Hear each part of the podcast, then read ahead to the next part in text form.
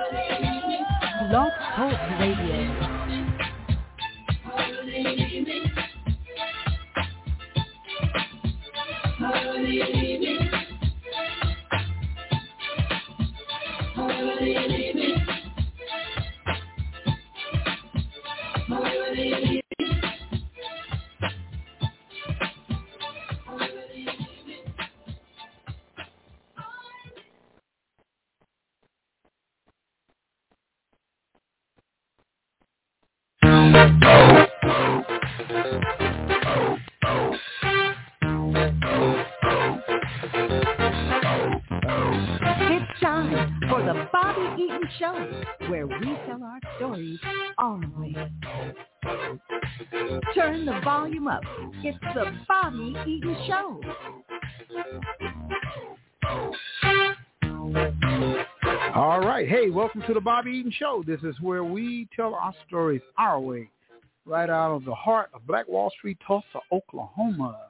Here as we head down the road for the Centennial. It's going to take place on May the 31st. You guys remember, May 31st. That's when it's all going to go down here in Tulsa, Oklahoma. The world is going to be looking at T-Town, and we got to tell the truth. You know what I mean? No fabricated stories, no just making up stuff, just talking to be talking. You know, know what you're talking about. You know, and as we welcome these people to our hometown of Tulsa, make them feel welcome and comfortable. You know, but tell the right stories now. I don't want nobody out here telling some stuff that, oh man, that didn't happen. You know, oh, it didn't go down like that. You know, so we want to make sure we. Hey, we got a great show to, uh, today. State Representative Monroe Nichols. Monroe Nichols is in the house, and uh, he's going to be chopping it up and telling us a lot of information, much needed information that we uh, need to know. And uh, things going on. Tulsa's starting to have some events take place.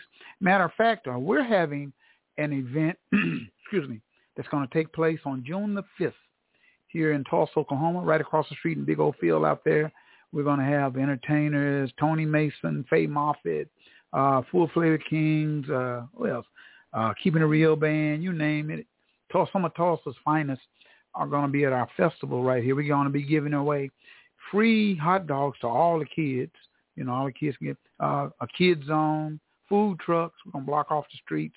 We're going to have a good time, much needed good time because we've been up under COVID and everybody's kind of been inside and locked down and unable to really have a lot of social fun, you know. Now we want to make sure that you still keep your distance and do what you need to do to stay safe.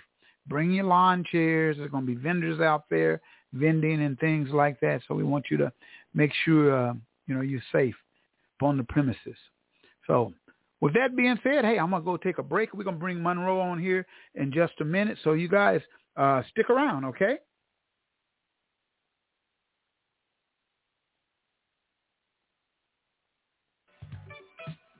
Hello, Tulsa. This is Janetta Cole with Sunday Dinner and More by Janet, your weekend soul spot. Every Saturday and Sunday from 11 a.m. until 4 p.m. We're located 531 East Apache in the historic Apache Circle Center. Of course, during these times, it's carry out only, but you can call 918-951-5143. That's Sunday Dinner and More by Janet. I don't want nobody else to ever love me. You are my shining. Searching for ways to grow your business? Or perhaps you would like to invest in Tulsa's African American community. The Black Wall Street Chamber of Commerce is a great place to start. The Chamber was created to serve and increase the visibility of needs in our community.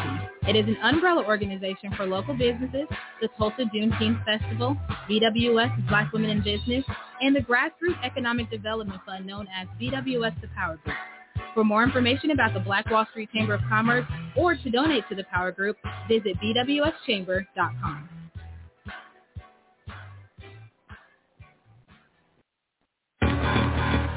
Last Stop Lawn Maintenance and Landscaping is hiring today. Must have a valid driver's license and must have a two years verifiable experience mowing and lawn maintenance with the company. Strict attendance policy is required. Honest, dependable, and team-oriented. No sex offenses or crime against children. Must apply online at www.laststoplawnmaintenance.com. Apply today.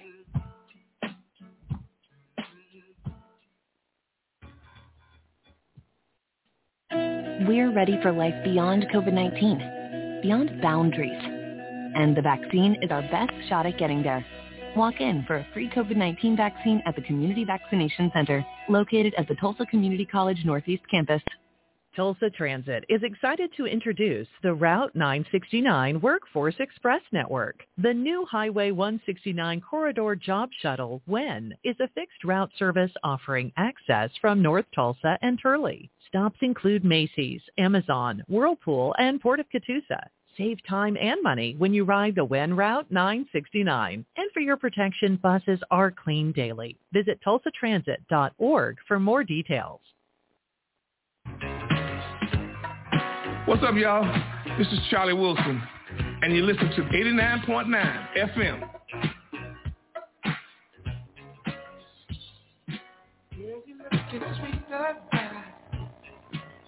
Hey, it's Alfre Woodard. When I'm in Tulsa, I keep it on K-Bob. That's how I find out what's really happening. KBOB 89.9 FM. All right. Hey, welcome back to the Bobby Eaton Show where we tell our stories our way. If you need to dial in, you can dial the number 918 35 I'm sorry, 918-856-3873. Got a little pie tongue right there, but it's okay.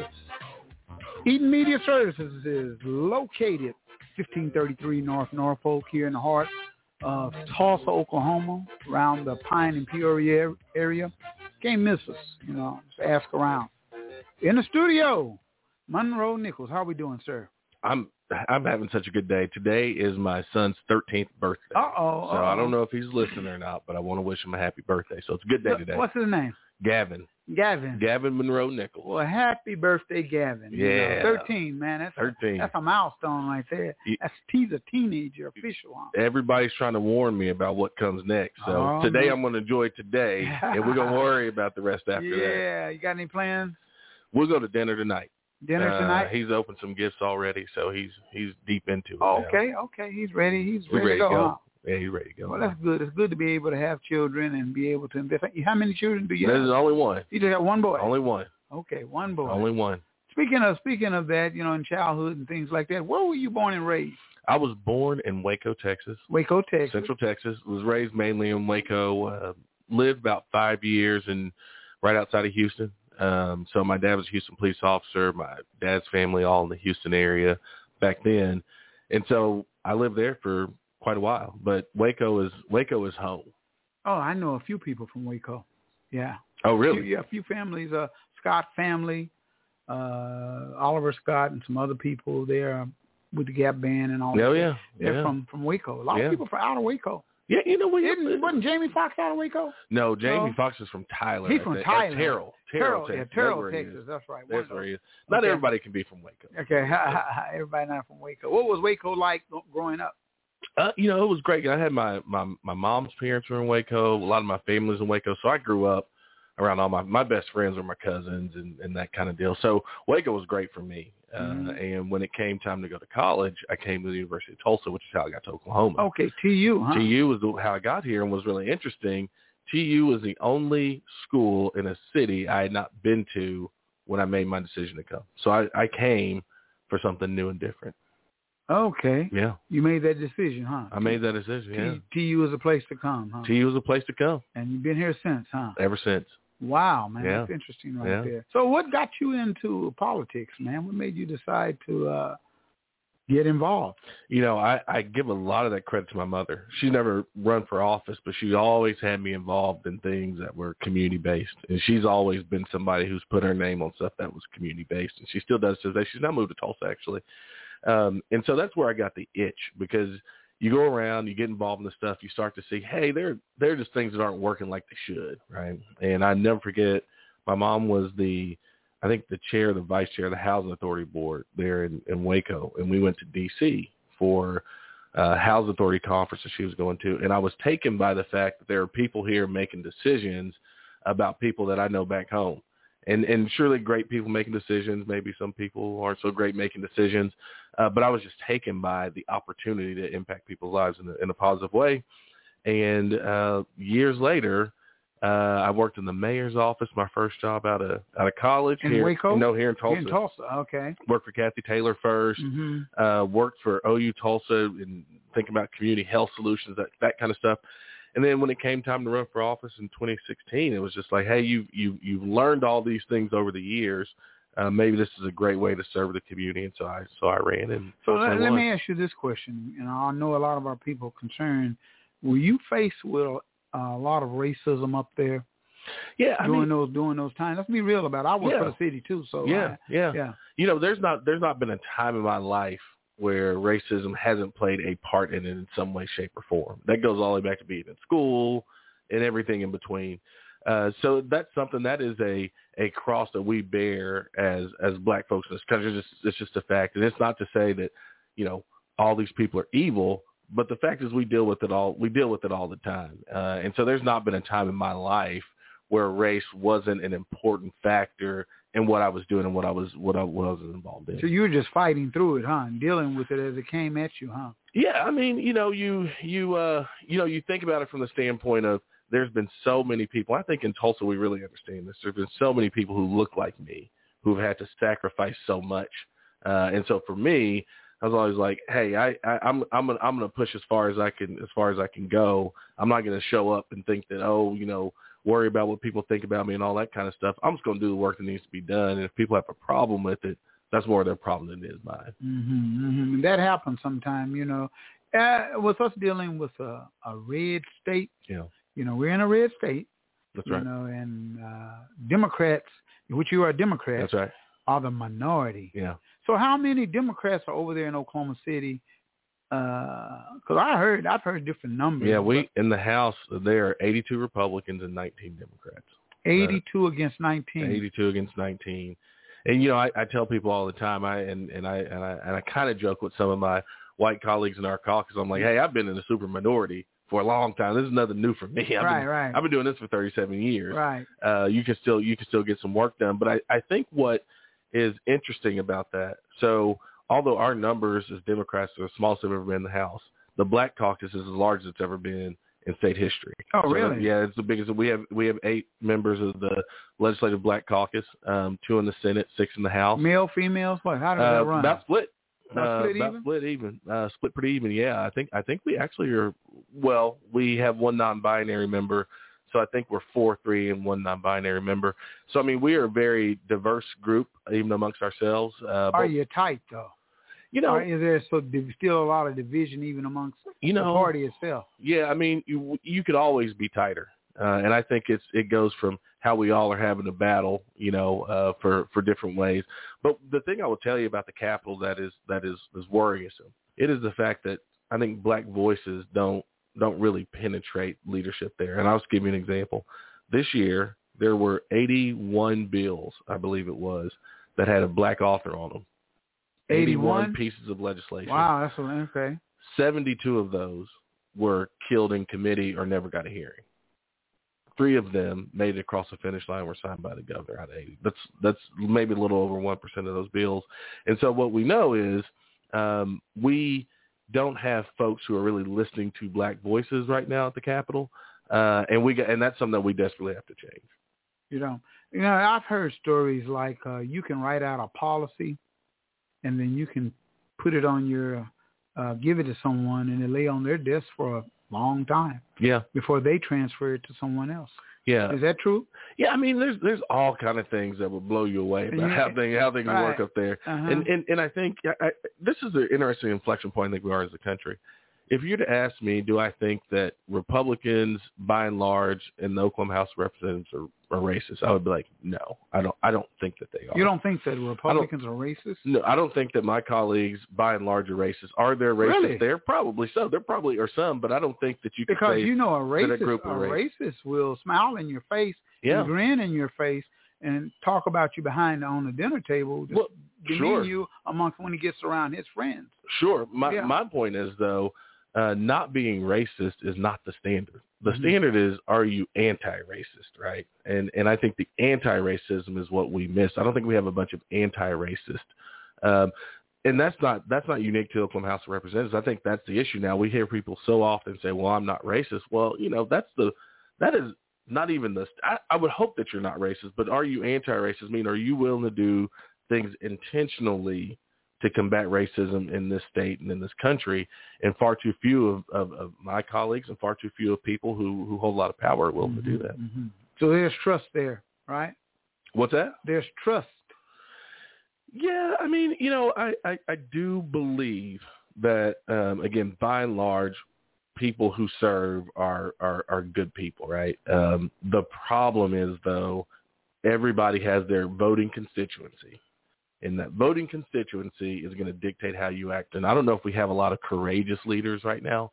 Uh, we have folks who will do the right thing sometimes unless it's going to cost them a price, and then maybe we're not going to do the right thing right now. Ah, politics.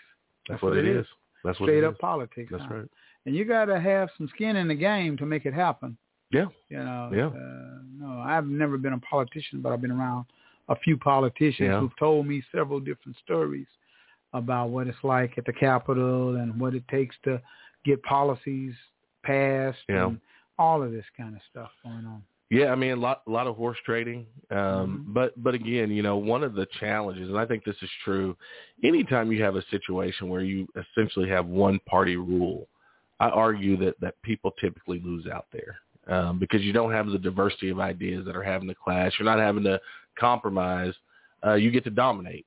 And when you get to dominate, uh, I, I just don't think that people really win. And I think that's the challenge that we have right uh. So people are dominating, right? Yeah. Yeah, Yeah. absolutely. Uh, Republican Party primarily, right? Yeah, I mean, you know, uh, in, I mean, come on now. Yeah, It's and, just, and my know- Republican Republican college argument, well, the Democrats had, they did the same thing. Mhm. My point is, is that hey, uh, well, maybe maybe that is true, but again, I go back to these these pieces of legislation with black collars. This is one small example, uh, and I say, well, surely you care about what diverse communities think about the things we should be doing here in this building. And and I'm not so sure that that is always true. Hmm. Actually, I know for a fact that's always true. I just heard a few politicians throughout the years have always been complaining about they can't get certain legislative bills passed. Yeah. You know, uh, here recently, how you feel about uh, Governor Stitt? Yeah, yeah. I've, I've, you know, pot with doing what he just did. Yeah, I've been very vocal about uh, the governor's actions, and this is on House Bill 1775, which, 1775. which you know uh, was argued that it was all about a problem that we have here in Oklahoma. Well, then Texas is now doing it. Now congressional Republicans are now pursuing the same thing at the federal level, and this clearly has become a strategy by Republicans to use. They always say we're trying to raise bait.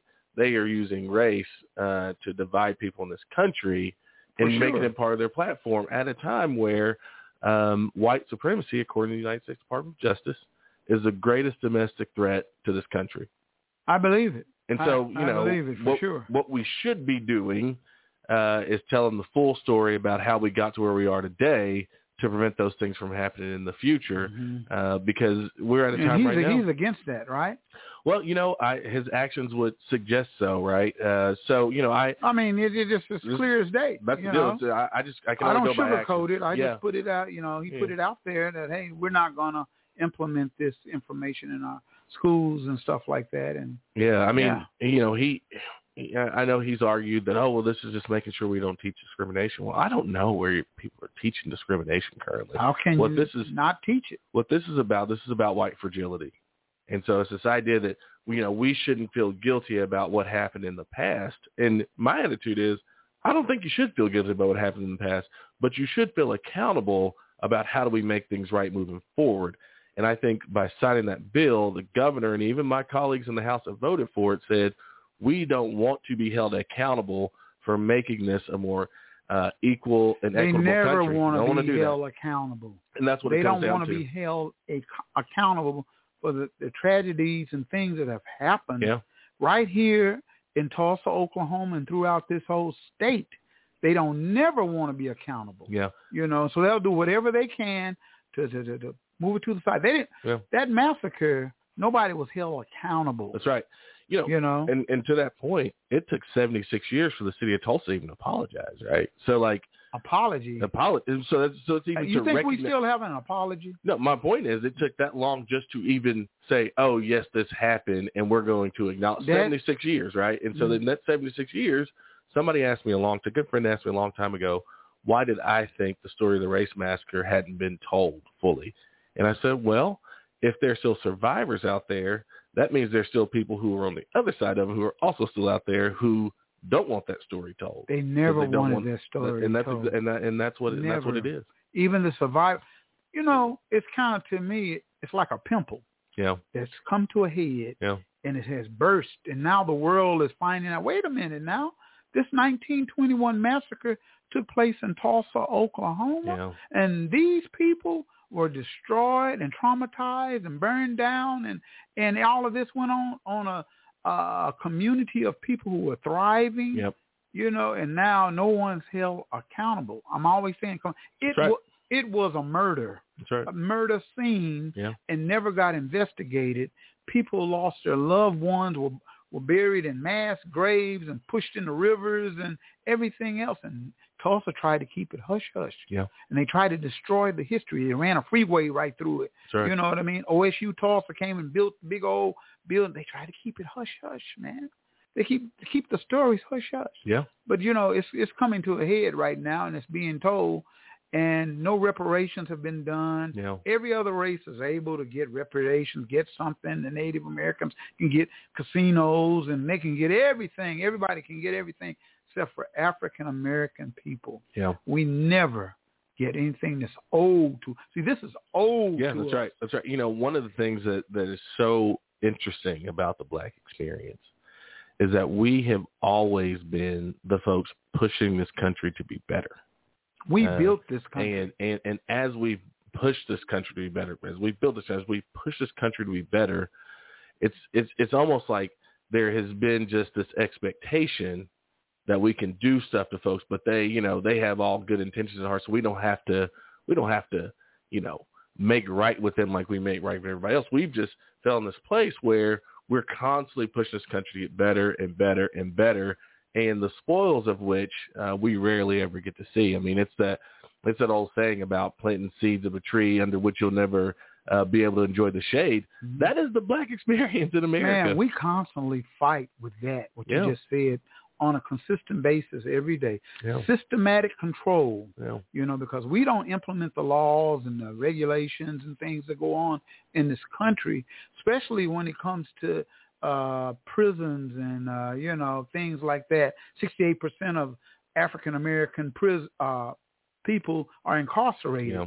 throughout this united states the stats and the facts don't lie and we still struggle right to this day, uh, Monroe, about what to do and how to go about doing it, and uh, underserved communities, and and some white people don't understand why, because they're the one who implemented it in the first place Well, and that's to get it like this. that's the reason why um, I've been so um, aggressive on this issue of 1775. So one of the so so what you just said I think is true. We're at a point right now where we have these very subtle fights that we have to battle right now. So we're not we're not slavery versus freedom anymore, right? We're not necessarily as clear cut on the civil rights versus not. Like on paper we have all those things. Now we have really subtle differences in, in, in how you fight them is different, right? Um, I always point out black wealth versus white wealth. Ten percent of white wealth is what black folks have, right?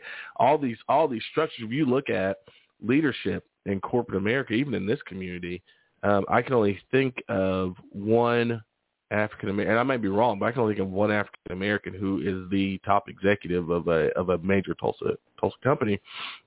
My point about that is is that the reasons why people want to say, oh well, we don't want to feel accountable, or we don't we don't want to be made feel guilty about that, is because they recognize that now we understand that the underlying system in some ways can't be fixed, so it has to be changed. Who would not want the system to change? The folks who benefit from it the most, which is the reason why they don't Well, want they you telling stories. to benefit from They don't want you telling stories. They don't want to feel accountable to do those kind of things. They understand that's where the that's where the next fight is. The next fight is to well, really make this that's, community. that's systematic control, That's like exactly- I always talk about. and that's if you right. can keep a people oppressed and depressed and keep them in a certain line to where you can prosper yourself, Yeah. and then it's working for you. Well, and that's what this uh, Mhm. bill had said. You know, the system's not broken; it was built this way. Right? Hey man, you know what? This blacks and African Americans built this country on the backs and the slaves and stuff like that. They built this country, and this country hasn't been 100% fair Yeah, to African American people. Now you got some blacks who can slip through the cracks Yeah. and live next door to Mr. Gilmore, you know, in different places and smile and like that. Very few. That's a minority of people, but you can have an abundance of underserved people who are still traumatized Yeah. and and they're really traumatized mentally. We got a lot of mental health in our community that we need to, to address to make people start feeling better about themselves. Right. We have to educate our children and our young and tell them the truth about Black Wall Street and things. See, they didn't talk about that when I was coming up. Right. We didn't hear nothing about Black Wall Street and nothing when I was coming up. It was like that was some some of uh my classmates went off to college and they learned about it at other Right, universities. right, and right, right. You know, they didn't know nothing about it. But you must do the right thing, you know what I mean? And they're held accountable and it's always a fight for us. We're still got on our boxing gloves right. and still out here trying to fight this fight that uh Dr. King and Malcolm and all of them Right. stood for back even in the 60s That's right. you know and uh, i think a lot of it comes from propaganda you know we're we're portrayed in a way on tv and movies and things like Right. that in a certain way and i can't fight uh uh well i can't fault the system a hundred percent because a lot of that has to do with us as a people and Yeah. those of us who know to educate those people Yeah, our I mean, people uh, you know, the the system works how it's going to work for people it works for, and to a certain extent, I I, I almost agree. You, can't blame the system or people put in place because that's what they were trying to do. But what bothers me now is folks who say that they are allies or whatever the case may be, who aren't using their capital, their political capital, their social capital, their actual their their direct financial capital to fundamentally change that system if you really believe in it. And I think that's where the that's where the challenge is. It's like people abstractly, yes, think things should change, but when it comes directly, you know, at your feet, it's like, oh, yeah right that's, a, People- little, that's a little tough. Mm, kind of tough. You know what? That's what gets me is blacks who are in power. I repeat, blacks who are in power, who we elect hmm to go and represent us, uh, is hard for them to fight the war. Sure. But at the same time, the war, if they would educate their people, Yeah. be in the community. Come over to Vernon Manor, Apache Manor, and all the hoods, and start educating, having forums and stuff like that to educate our Yeah. people. You will get, you will seem to uh, be able to have some of them get some knowledge. Because one thing I know, and this is to be true, I have a radio station. We're Mhm. listening, we're talking on it right now. The majority, I repeat, the majority of people may know mon- the name Monroe Nichols, Right. Vanessa Hall Harper, Regina Goodwin, Kevin Matthews. They know those names, Right. but they don't know those positions and title in which Yeah. they hold. They Yeah. don't know what you what you do. Right. Right. You know, you, they don't know what they know the name. They're gonna elect you. They're gonna elect you by name and popularity Yeah. in our community. So we need to find out how we can let them know exactly what's your title and what you, your position, what you can do and what you cannot do. Yeah. Because the expectations is that okay, we elected so and so and so and so. Now he's in there. What is he doing? Yeah. Everything should be fine now. Yeah. You know, I, I- I do think, and this brings up a great point. I think what you do here on this radio station is one of the reasons why it's why it's so powerful, right? Um, that's something that we all have to come together and figure out how figure out how to do. I, I will say, you know, I know my colleagues, uh, both in the House and Senate, uh, Regina and Kevin. I know Vanessa and the City Council all work extremely hard. It's hard to get in every space and talk to folks about to, It talk is. to folks about stuff. Um, but if we if we all those of us in media, those of us in in, in public service, those of us uh, doing community based stuff, if we can get on the same page and we can have that kind of unity, we can absolutely be able to tell that story. And more importantly, have a deeper understanding what people are going through, what they would like to see different about uh, their communities. Because I think that's where we have the biggest miss to be able to engage folks, not just tell them what we do, but to ask of them what would they like for us to do? How would they like to work with us and partner to to, to make their Yeah, communities no, better? and also a lot of our community, because I'm community based right here, a lot of our community don't don't pick up the phone and call you That's guys right. to tell them, tell you exactly what's going on, you know, and what they can do. And if we would pick up our phones and call you and tell you, then you would know. And then if you would let us know what you are doing, Right, right. so we can tell them, you know, oh, oh yes, she's doing this, Right. he's doing that.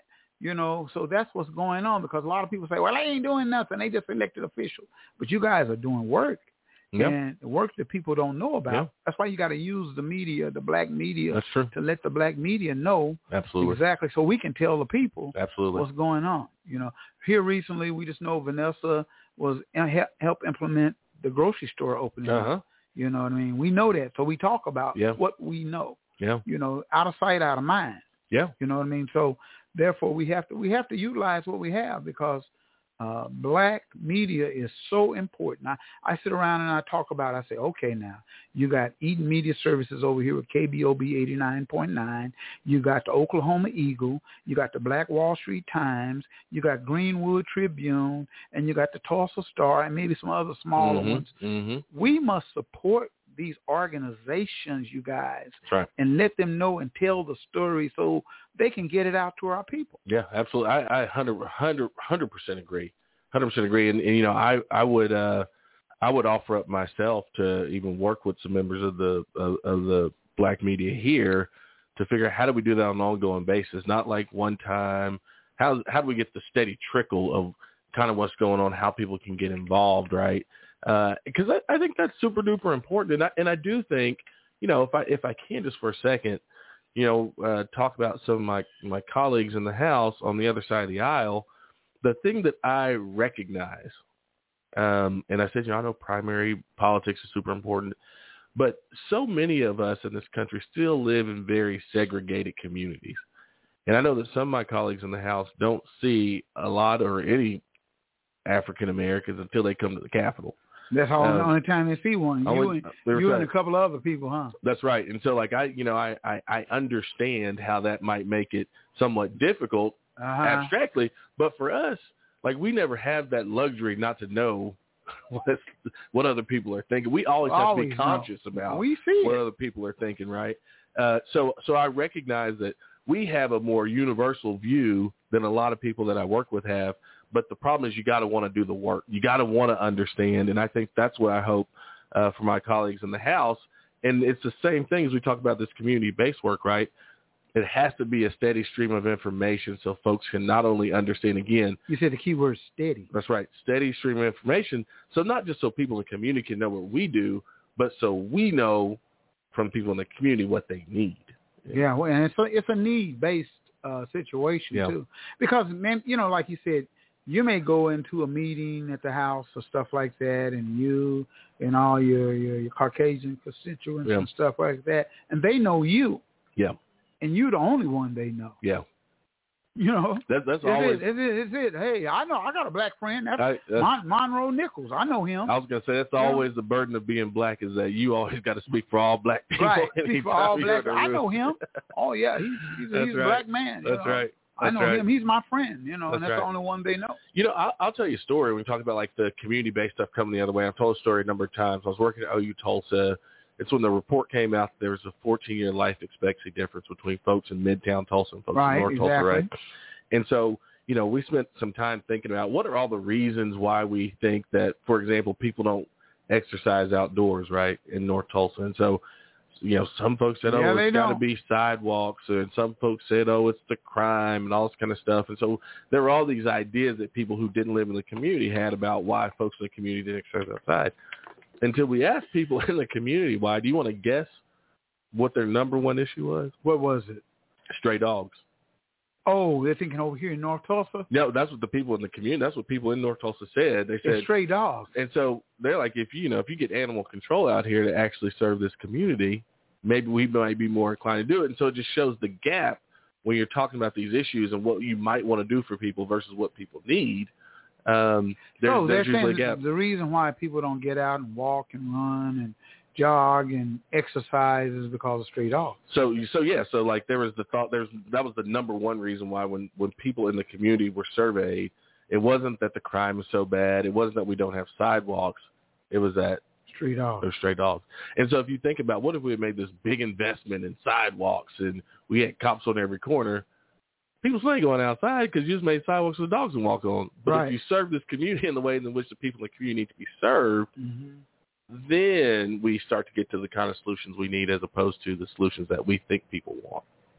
Wow. Well, we got some issues, you know, Yeah. that need to be. I'm always telling people to dial three one one, Yeah. You know, and report things that they see. Right. Because if the city alleyways are not being cleaned and you need to call and charge the city up for that. That's right. People speeding down your streets, you need to call and tell them so they can put stop signs out and stuff like that. Yeah. You know, in our infrastructure and for what we do. I, I've done it Yeah. and got some results. Yeah. Because uh, squeaky wheel gets the grease. That's, that's how it always works, You right? know what I mean? Squeaky Yeah. wheel gets the grease. So if you guys are in the community and you see some much needed things done that pertains to the city of Tulsa, Yeah. because you're taxpayers and you pay taxes and money to have streets and things done in the community, you call and tell them about it. Yeah, I, you know. I, I will say in the past, in my experience in the mayor's office, and I think this has been true ever since then. Um, oftentimes, the folks who work at the city, if you call, and sometimes it takes more than one phone call, but they will respond typically. I mean, you know, they're folks who who who want to help, generally speaking, and probably overworked and don't have enough time and that kind of stuff. Yeah. Um, but you got you you got to call. Uh, you got yeah, you call. gotta call. You gotta pick Yeah. that phone up and you gotta dial that three one one. You know, I worked for the city. Yeah. You know, I know what it's like. Uh, I was a code enforcement officer. Oh yeah. Yeah, you know what I mean. Oh yeah. assigned me- Everybody happy to see you. Yeah, here in North Tulsa, and I was trying to put out dumpsters and clean up stuff Uh-huh. And, all that kind of stuff. And it got to a point to where it's, uh oh, well, it's not the place to be Yeah. for me. Yeah. Yeah. You know, for me. So I just opened up a radio station. You know, so and that's what we do. But you know, uh, I think that um, everybody should, if they do their part, we can see some economic growth Absolutely. you know, take place because North Tulsa is virgin territory right now. There, people are moving over here and building houses, Right. and, and they're seeing the, the land is cheap Right. and stuff like that. And they're selling. People are selling their properties Yeah. and stuff like that. So, you know, before big time developers come and suck it all up, you know, because it's they're steadily pushing north. Yeah. You know? Yeah, I mean, there's, you know, I, I've- I've always said we've developed in every other direction largely. I mean, you know, maybe not so much west here in Tulsa, but North Tulsa is where so much of the opportunity is. And, It is. and, and I just think that I hope uh, that people who have been here for a long time uh, get to see some prosperity from from those opportunities that are gonna that are gonna just happen. It's abs- absolutely gonna happen. And so, you know, I'm really excited about things happening now. Um, I'm really hopeful for an explosion of things to happen happen in the future because uh, you know there's not a there's not a part of town that I think is as we get into coming into the centennial and start telling the story about Black Wall Street, there's not going to be another part of town that's going to have more interest in it as far as like what what is the real legacy of the Greenwood district and Black Wall Street.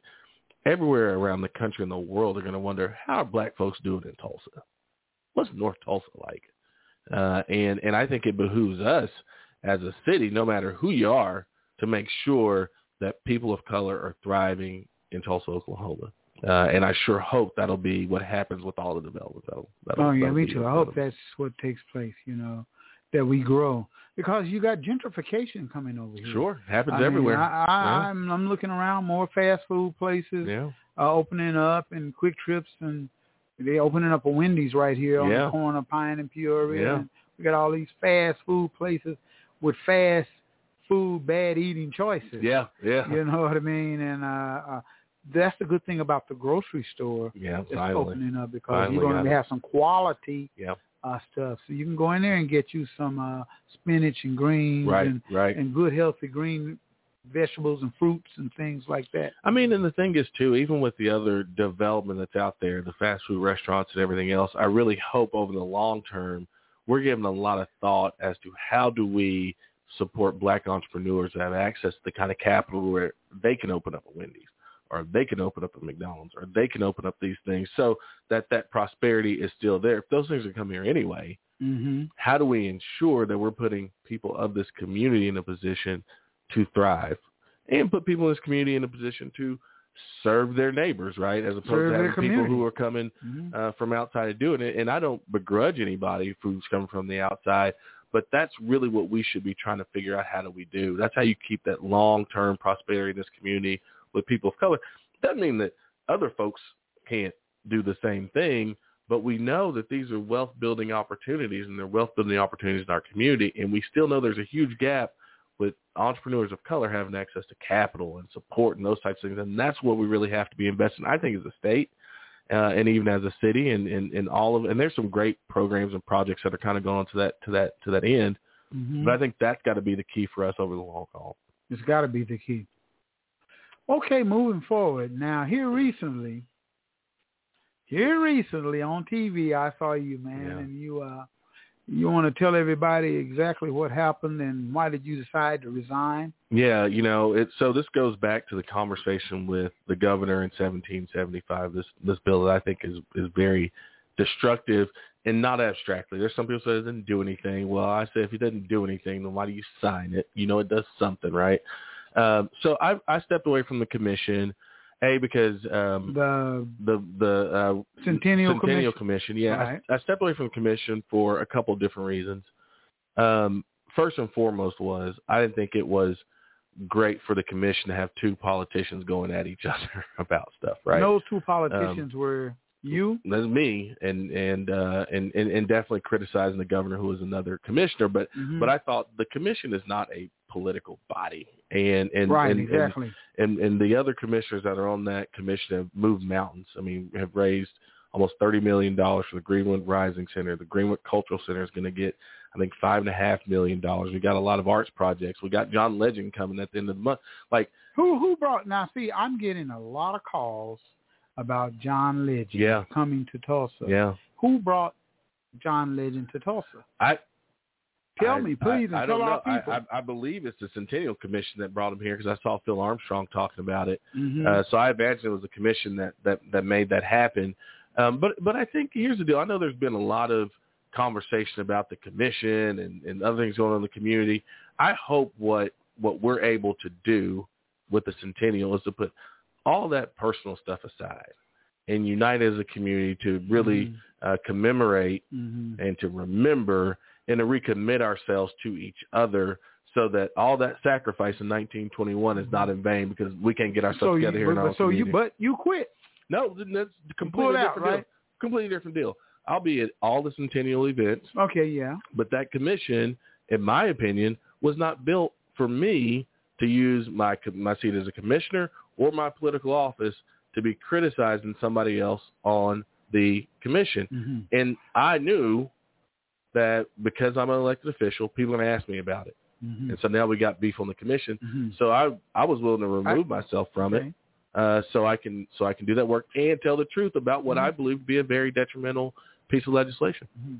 Let me ask you the question. Yeah. Is the commission whitewashed?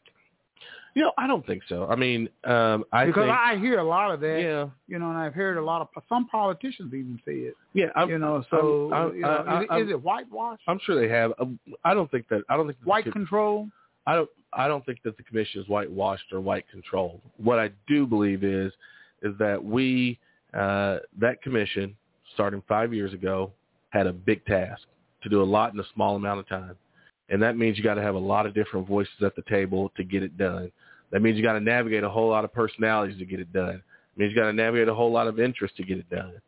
And so for me, I think about the end goal uh, as it relates to that. And at the end of the day, that commission has served its purpose, and it will be. It will sunset here pretty soon, but it served its purpose. Now I get that folks have strong opinions about it, and uh, and and and and I'll let those folks fight those battles. Um, but for me, I appreciate all my fellow commissioners uh, who who really did the work. Right, there's some ceremonial ones who you know were just kind of around, but I appreciate all those commissioners that did the work, and I'm just not in a position where I'm going to criticize them for the work that they've done. Yeah. But you just pulled out because of I pulled, I, well, I pulled out because, like I said before, didn't want to. I didn't want to speak on behalf of the commission as a commissioner, but I wasn't about to be silent about something that I thought was vitally important. And and it kind of it, it boils down to those couple things. And if my resignation made it easier to remove the governor, It was worth it. But he's still he removed. He's gone. He's gone he? now. Yeah, What about Langford? Langford's still there. He's still there? Mhm. Because I know a lot of our community have issues with him. You know, I was, know, I was, they, they really do, man. Over here in the black community, yeah, they have issues with Langford. yeah, You know, it's not sugar coated or nothing. I hear it all. I'm a radio station yeah. uh, host here, and I hear it in our community. They don't think that he should be on that commission. You know, I was I was pretty vocal about the Senator Langford deal too, and it was all around um, his stance because you know I've met Senator Langford. He's talked about these issues before. I know he understands them, and for him to make a political decision to peddle falsehoods about the 2020 uh, election, I was like, excuse me, and especially when you're you're calling the question votes in Georgia, in Philadelphia, Mhm. in Arizona, but you ain't calling the question votes anywhere else because that is black folks Right. in Atlanta, black folks in Philadelphia, and native folks in Arizona. And we live in Oklahoma, so those are the places that you that you're talking about. And it is all in line with what what former President Trump was peddling, and so it's like you can't be that irresponsible. You know, uh, vote to not certify election if you want to, but don't act like you have some sort of principled stance on it. Just say I'm a politician and this is what I'm doing. Don't try to don't try to discount our voice. And Right. that's that's the frustrating part of that. I will say Senator Langford came like as a governor was uh, offered to come uh, talk to the commission based But he, he didn't come. Oh, The governor didn't. Senator Langford did yeah. come talk about uh, you know why he did what he did. Um, and so I think that probably turned a lot of commissioners, and, and, and, and I understand that to a certain extent. I think the governor's case is a whole different case, and and um, you don't think they're in cahoots with each other and belief systems and all that as far as both of them and the mayor of uh, Bynum is concerned? I mean, I, I you think they I think they believe. You know, Uh, I think they have a lot more in common with their beliefs than they have in common with me. So yeah, I mean, I do yeah, think I, I think I do think there's I some think they boys, there. man. They kind of Yeah. like got the same kind of concept of thinking of what to do. Well, and I think it, it goes back to what I was saying before. It's folks who have listened to a small segment of the population about what you should do. Mhm. Uh, and you don't listen to diverse voices. I don't know if the governor has any person of color on his entire staff. Mhm. Uh, it's really hard to be good at your job when you only listen to an echo chamber. hmm It's very hard. But I mean, I am like the three musketeers to me, man. you know what I mean? I'm just gonna say it, man. Langford, Stitt, and Bynum. They like the three musketeers, and they they do things, man. Uh, I think they do things when it comes to our community and our people. They're sometimes they're insensitive. Well, to what goes on in the black community, man, because we have issues over here that this city needs to address. Yeah, I think know? I think what that boils down to, to be totally honest, uh, let's see. I think this is in a movie. It said, "I don't trust anybody. I only trust their intentions." I think Senator Langford wants to get reelected to the U.S. Senate. I think Kevin Stitt wants to run for president. I think G.T. Bynum wants to do something next, and they know run for governor, huh? maybe so. Mhm. What they what what they hear, have been told is you don't need a certain segment of the population to do that. No, and so because- what those people say doesn't have to matter as You much know to what? you. It's You, what are so correct because a, po- a politician said he didn't even need the black vote to get elected. Yeah. I heard a politician actually say that a white politician. Yeah. I don't really need the black vote. Yeah. I'm gonna get elected on the white vote. Yeah. Well, and, and, and I think on that, like you, you miss the point of what it means to serve in office. Like I get getting elected and I get that kind of stuff. I actually really would prefer people just be who they are when they're running for office Mhm. instead of pretending to be one thing and kind of turn into a committee because you got to be reelected. But I think what, what the three individuals you talked about, what they all suffer from is this incessant need to cater to a primary base of voter so they can keep their job. And that's what it boils down to. So I don't know if I can, I mean, maybe that's a character flaw. Um, I, that's why I always stop short of criticizing and calling somebody a racist or anything like that because I don't know your heart. I know your actions and I'm guessing your actions are I- driven by the fact Yeah. of what you want to do next. Um, I think and, some and, people- and you, yeah. and, and you, you almost uh, make yourself okay. You rationalize it that way that I- I can do this because this is the end goal. I think some racists are racist and don't even know they're racist well, you know, because their actions they've been acting the same way, talking the same way, and they don't see any kind of consequences or anything being wrong Well, with what you- they do and what they say. you know, they say racism exists even if there's nobody here to claim it. Mm-hmm. And see, as far as I'm concerned, black people can't be racist because Yeah. in order to be Power. Power, You know, the power. that's all about power. You know the power. the right? one who has the power are the racists. They can control other Yeah. races. Yeah. You know, and a lot of us don't understand that. But Well, yeah, we can be prejudiced. yeah. And Yeah. You know what I mean? You can be prejudiced. You know, a lot of times we are. a lot of times we are because of the oppression and Right, right, suppression, right. the, the the way we what we live up under. That's right. You know, and that It, it makes comes from a real place. oh man, it comes from a, a real real place, Yeah. man. You know, and uh, we need to just get forward. That's why we got to educate our children. That's right. Our young, they're the next generation that's coming up. Like your son, Yeah. today is his birthday. It's his birthday. E- hey man, educate him. Tell him the truth. Yeah. Do not sugarcoat anything. Yeah. You know, and sometimes we'll sugarcoat it and won't tell the truth, and we'll get all humble and won't. Here- Here's these days, you know, with the, the ways in which communi- uh, information can hit oh you. Oh man, they got you it gotta, way more. You got to talk to him because you don't know if what he's hearing is the truth or not. They'll but he, research but he knows something about it though, and so you got to go ahead and talk to him Yeah. because he knows something about it. They're gonna research it and they're gonna correct you when you're wrong. That's right. well, Daddy, you know, you said so and so, but that wasn't true because blah blah Yeah. blah blah blah. You know, I think that's You really, know. that's a really funny point. We was talking uh, before, and my grandparents, my mom's parents, hmm uh, there was no correcting them. Even if you thought you were right, you corrected my grandparents at your own risk.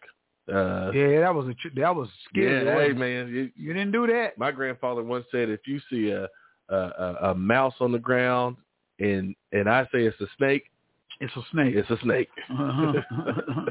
it's a snake. Yeah, that's the way they were That's right. back in that time. But you know, I understand that. Sure. I really understand those Sure. rules and regulations for that time frame and that time period.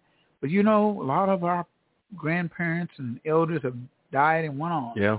And so now you have a new generation of young millennials and new people and a Yeah. new a new technology Yeah. to where some of them their best friends are their cell phones. Yeah.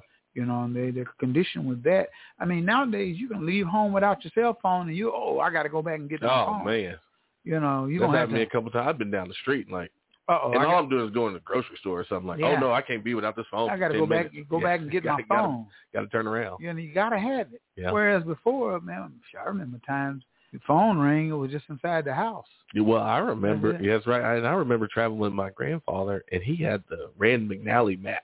Uh-huh. Now you your phone show Yeah, you where right, to go and map, everything. You know, we used to have a map and yeah, right. A map. trying to figure out which turn to take and everything. That's not how it is That's the way it used to be. That's right. That's not there anymore due to the uh the technology Yeah, that's available yeah. to us. that's a blessing and a curse. It is. Yeah. It is.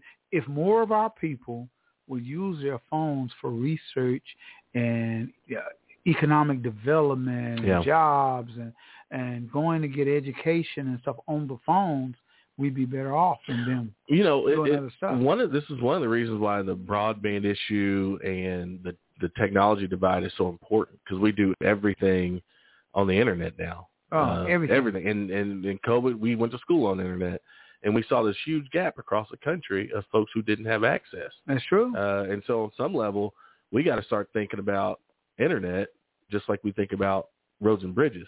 Uh, that's critical infrastructure because you can't you can't get by without it. Yeah, you can't. Yeah. So, are you going to continue to run Yeah, in I- office Yeah, I mean, I have uh, another election coming up in 2022. 2022? You Yeah. over District 73? Is that what it Two. is? 72. 72. Representative Goodwin is 73, which we're in right now. Okay. Yeah. Wait, right. Right now 70. You're right. You're Yeah. 72. I'm next door. Next, right next door. Right so next door. where's your outline of your district? So I have my district's kind of weirdly shaped, um, but I have uh, like the University of Tulsa's in my district. Mhm. Uh, I go as far north currently as Owasso and Sperry, so I have you know pretty good portion of North Tulsa. Have McLain High School is in is in my district, okay. and then I also have uh, kind of sweep right under Representative Goodwin on my west side, and I go all the way down to Peoria and the Broken Arrow Expressway, we've just gone through redistricting, so now my district's going to cut through downtown and go out to West Tulsa here pretty Boy, soon. they'll so. do that in a minute, huh? Yeah, yeah. So it's it's it's it's been really uh it's been a really whirlwind. What a lot of people don't realize about my district too, folks think when you're a black elected official, your district is all black people. That's Uh, what all and- of this is everything, huh? Yeah, yeah. But for me, that- that's that's that's actually You got not the case. Hispanics, whites, all yeah, that. yeah. district. I'm, my district is pretty balanced. Mhm. My district is about twenty percent black. Oh, it is. That's about it. Yeah. All right, so so it's Compared to Representative Gibbs, it- 70, 70, 73 is like sixty something percent Mhm. black. So it's a big gap. Wow. People Yeah. don't see that's the education that people don't know. Well, and, and and to the point where I said the Black Caucus has been as big as it's ever been, that's because black candidates are winning in non-traditional districts. And so for me, what that means is is that folks understand that when we talk as African Americans, we're not just saying, oh, you got to do all this stuff for one segment of people. We're talking about the basic standard of care for everybody who lives in this country and the fact that there's some people who always been locked out of that. So we got to be intentional about that. But the goal has always been that we all have equal opposite, uh, access to opportunity. Right now, there's a big equity gap. So now we're talking about equitable access to opportunity, and that's really the fight moving forward. And I think people are starting to understand that, which is the reason why the Black Caucus is as big as it's ever been. Mm-hmm. All right, we're getting to the end of the program right here. What is it that you'd like to leave with our listening audience, man, that can be of encouragement, you know, to our people? Yeah, you know, I think the big thing is always going to be. I know we live in a in a community uh, where it seems like we don't have the voice and power. Um, I think we have more power than we think. I think we have a louder voice than we ever realized. I think we have a great opportunity this uh, here in a couple of weeks to let the whole country know about the power of black folks in this community. Um, but you can't let it stop there, right? Uh, I've always said that if you go to these rallies and stuff like that, but you don't vote, then you wasted your time. If you go and you enjoy John Legend and everything like that, but you fail to take the steps after that to t- continue to tell that story, to to talk about why these things are important, then you kind of wasted wasted your time. So so my deal is, you know, you, you can't just as Barack Obama said, boo, you got to vote. It really is about activating ourselves in a way that is reflective of how we want our communities and all communities to look, and the power to do that exists right right here in our community. Oh, great. Thank you, Monroe Nichols, man, Happy to be taking here. the time out of your busy schedule, Yeah. and you got to go join your son. Birthday time, man. Rest Birthday of the day. time. Gavin, Gavin, Gavin, birthday rest of the day, man. Yeah. Do that, man. It's all good in the neighborhood. appreciate you, sir. Gonna get you back in here. Look forward to it. Okay, man. Look Hey, forward to it. Have a good day. All right. Take All care. Bye. Well, you've been on the Bobby Eaton Show where we tell our stories our way. 1533 North Norfolk, home of Black Wall Street, Tulsa, Oklahoma. Coming up next, business owner, entrepreneur, magazine, and a whole bit. Angela Chambers is in the house, and uh, she's going to be coming and talking to us. She's a good friend of mine, her and her husband, Tim Chambers. So we want you to also uh, stick around. Don't go nowhere. Monroe is in here throwing it down. Uh, you know what I mean? So we want you to do that. All right. We're going to take a break, and we'll be right back. Hey, this is Ralph Johnson of Earth, Wind, and Fire, and whenever I'm in Tulsa, I'm tuned in to KBOB 89.9 on the FM.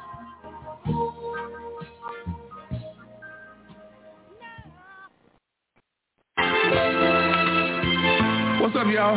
This is Charlie Wilson, and you listen to 89.9 FM. Bobby Eaton Show.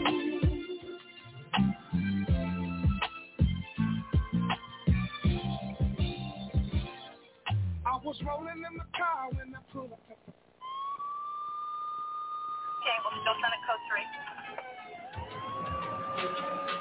North Star Security and Private Investigations provides over 35 years of experience to ensure your security and investigation needs are met.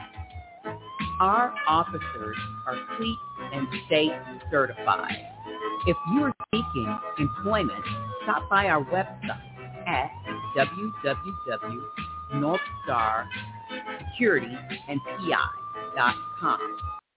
For details on quotes and employment opportunities, call today at 918-248-6592. That's 918-248-6592. North Star Security and Private Investigation.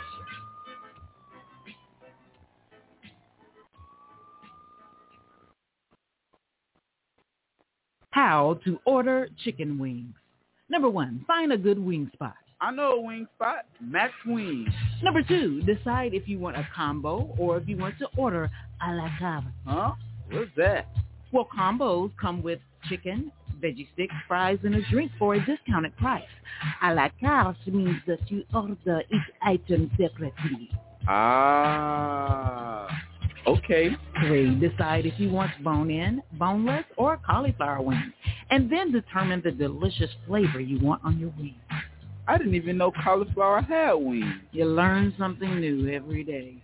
Have you been to Max Wings? Yep, yep, Max yep. Wings is located at 782 East Pine Street in Tulsa. We're open Monday through Thursday from 11 a.m. to 8 p.m. and on Friday and Saturday from 11 a.m. to 10 p.m. Come to Max Wings, home of the dry rub fry.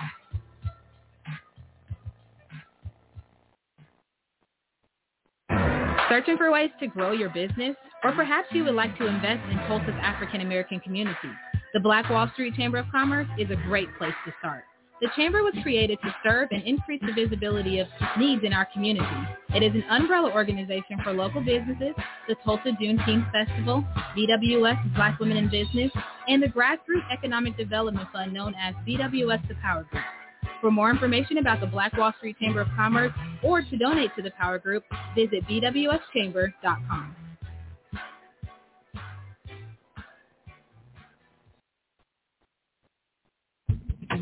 Hi, I'm Denise Parker with Midtown Embroidery. We do it all from any type of promotional, from screen printing, embroidery, school uniforms, Greek lettering, workwear, monogramming. There's no job too big or too small and no location too far. Let us be your one-stop shop. We're located at 2808 East 15th Street, Tulsa, Oklahoma, 74104. Our phone number is 918-982-3254. Our email address is denise.tulsamidtown at gmail.com. Thank you.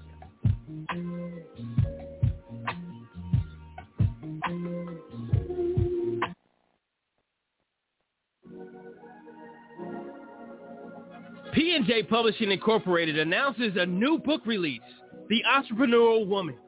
The World is Your Playground by Angela K. Chambers, MES. Available right now for pre-order at payhip.com slash B slash NB capital A capital C. The book release is set to hit June 1st, 2020. If you're ready to publish your book, visit us online at www.pnjpublishing.com. Unleash that book that's inside of you with P&J Publishing. Everybody talking about you and her together. Okay, hey, we're back here. KBOB 89.9. Uh, in the studio, Angela Chambers. How we doing, lady? Hey, I'm great, Bobby. How are you? I'm doing fine. Can you Uh-oh. me? Microphone kind of bouncing a little bit. Okay. But good. How you doing? I'm good.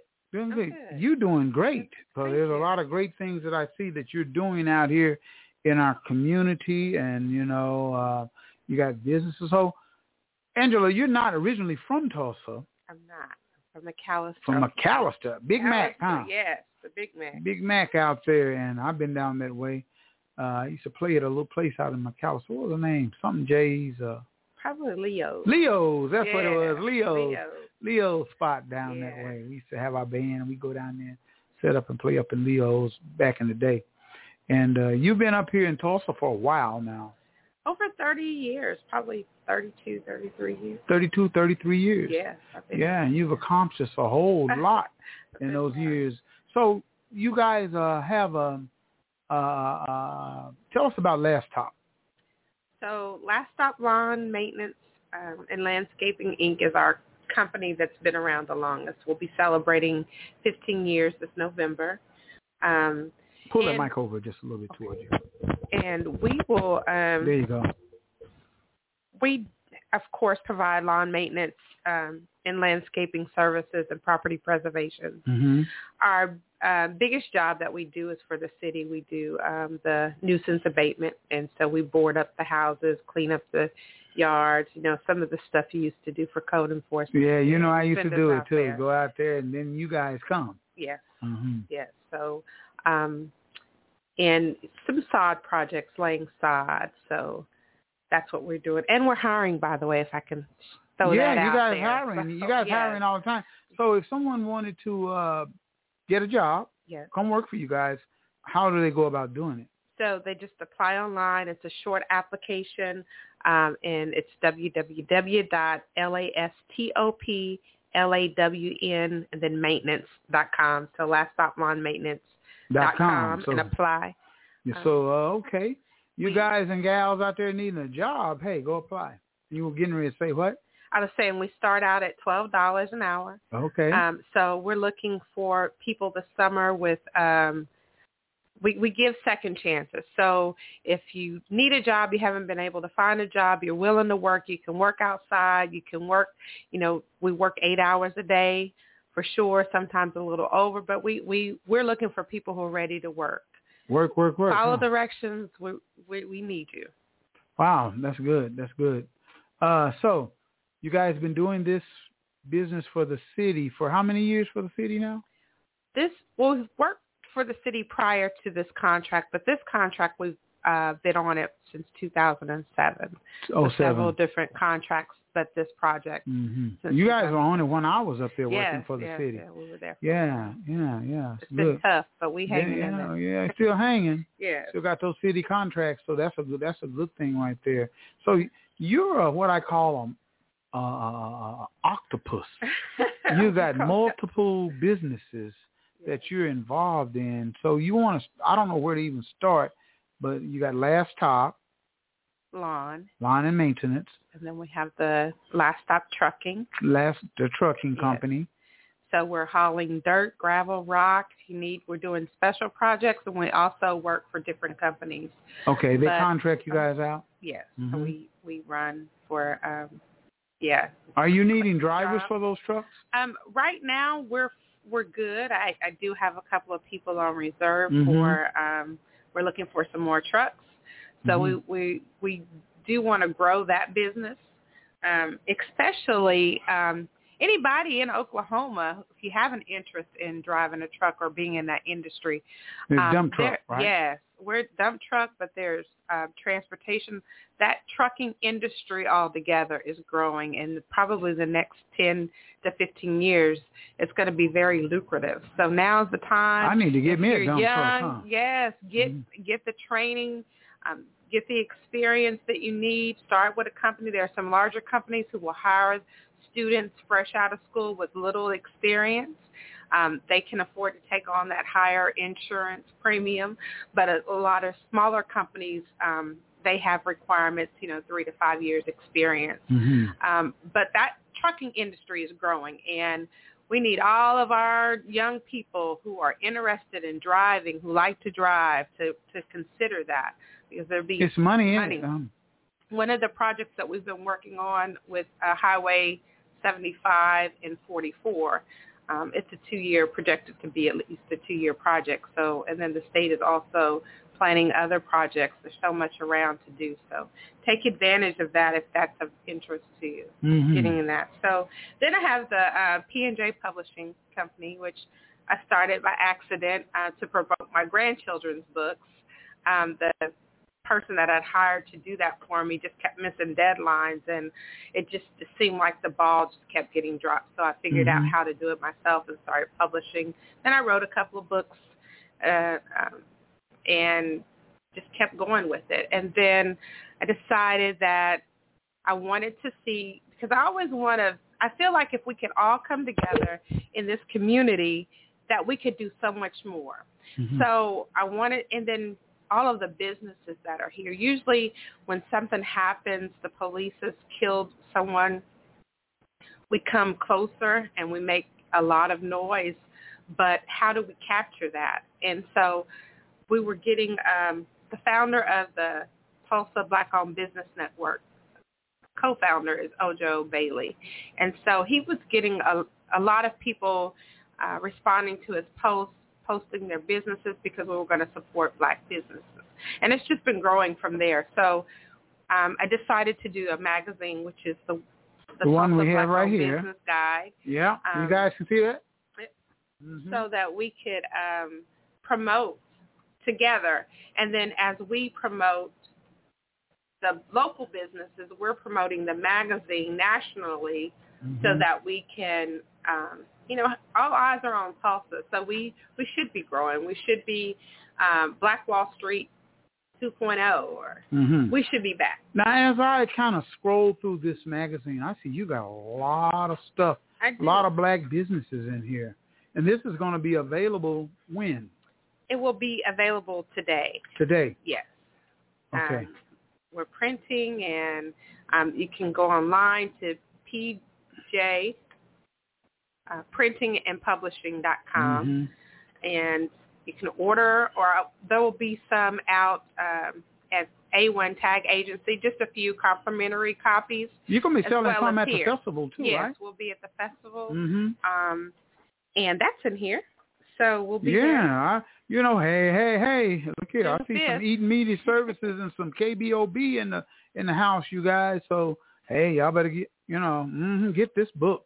This magazine is great. It's got a lot of cultural stuff in here and different businesses.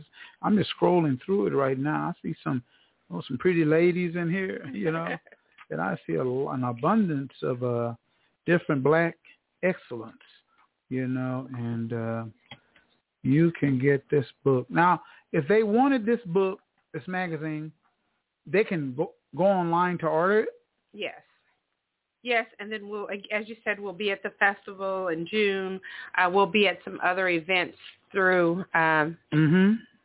this month, and then we'll be here, of course, at the festival, and then online. It's it will be available online in print, or they can get the digital copy. The digital copy will have the links for these businesses. So Okay. if they want to um, go on and their website and connect with them, purchase something from them, they'll be able to do that. So I really Hmm. like the online version as well. Okay, great, great, great, great, great. This is this is fantastic. Now, how long have you been uh, doing these magazines? Our first publication was March the 6th, 2020, so just a little over a year. Okay, that's not long at all. No, no, no. It's um What's the challenges? Tell me what the challenges of doing these magazines. Um Because I know we all have them. I got them over here in radio. So. yes. So the Mhm. challenge um was I guess the challenge is for every business is finding money to promote your business. And although it's it's something that every business should be doing is promoting their business. Mhm. to rely on word of mouth is not is not ideal. It's not even if you have uh, a good base to grow your business, you need more customers, more Mhm. more products and services. So you'll need you'll need um, Just some more. type of advertising, and we need to advertise just like with you. Yeah. Um, That's one thing that uh, us as black people, we have a problem with advertising. yeah. That is one of our biggest problems. We'll open up a business inside our building or our complex and put a sign outside, and we'll just expect people just to come in and shop with us and spend their money with us by word of mouth, which word of mouth is still good. Yeah. But we live in 2021 and with technology, social media is free. You know, uh, you got, and I noticed that you, you went to the extreme. You got billboards and stuff out I there. You know, and tell us where the billboards are located. So we have a billboard at 36th Street North and Peor- North Peoria. Mm-hmm. and it sits right um, east of the is it the World One Center? 36 Event Or- Center. Yeah, the event center. Mhm. be the church. The event center. So um, we're we're advertising. We were doing um, T- TV, radio, national um, radio. Uh, we're all over Facebook and other social media outlets, and we're connecting with the National uh, Black-Owned Business Association, which is also in the magazine. Mhm. So we're doing some more work. We're um, I'm excited about some of the things that are coming. Uh, we'll, we may be quiet for a little bit, but uh, we're regrouping. You're re- so we're regrouping a little bit. so that we can really make a change because I think I think we all want another Black Wall Street in a sense that we want we our do. businesses to be Oh, thriving. we most definitely want that. That's uh, been the talk. That's been the talk of the town. so then our actions have to to match that. We have to come together to support one another and um, help each other grow. Yeah, we do. Yes. We got to do that.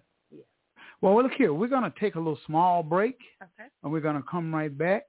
You're on the Bobby Eaton Show, where we uh, we tell our stories our way. Angela Chambers, entrepreneur, business lady, Angela Chambers is in the house, and we're going to uh, be right back. So we want you guys to stick around, okay? We're ready for life beyond COVID-19, beyond boundaries. And the vaccine is our best shot at getting there. Walk in for a free COVID-19 vaccine at the Community Vaccination Center, located at the Tulsa Community College Northeast Tulsa Campus. Transit is excited to introduce the Route 969 Workforce Express Network. The new Highway 169 Corridor Job Shuttle, WEN, is a fixed route service offering access from North Tulsa and Turley. Stops include Macy's, Amazon, Whirlpool, and Port of Catoosa. Save time and money when you ride the WEN Route 969. And for your protection, buses are cleaned daily. Visit tulsatransit.org for Food more on the Move and Morton Comprehensive Health Services presents the Drive-Through COVID Vaccination Clinic happening May the 11th, 2021 from 4 to 7 p.m. The first 100 participants receive two-dose Modernas or the one-dose Johnson & Johnson. If you want to skip the line, call now at 918-388-1990. Food on the Move every Tuesday on Greenwood. Let's go fresh, Tulsa.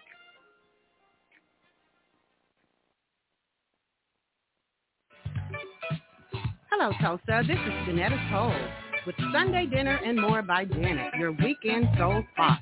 Every Saturday and Sunday from 11 a.m. until 4 p.m. We're located 531 East Apache in the historic Apache Circle Center. Of course, during these times, it's carry out only, but you can call 918-951-5143. That's Sunday Dinner and More by Janet. Can't fool myself.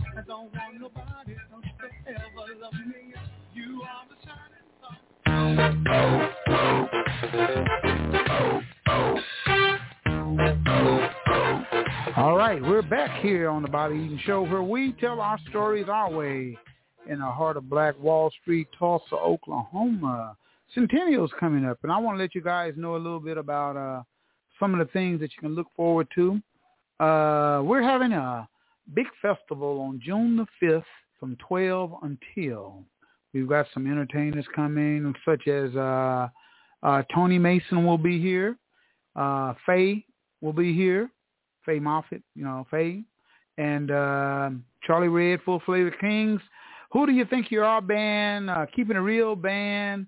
A Wall Street band is going to be here. I mean, and a host of others going to be here across the street.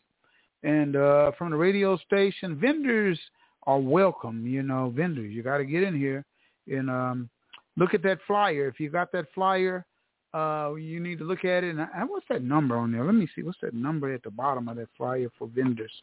I got to get in here somewhere. Uh, okay. I'll go, all right. All right. Go ahead and give it to us, I Angela. got you. I got you. Nine one eight four zero eight eight zero two zero. Okay. That's the number for the vendors. So if you want to be a vendor, and the vendor positions are very inexpensive, so don't worry about all of that. Just come participate. Food trucks are invited.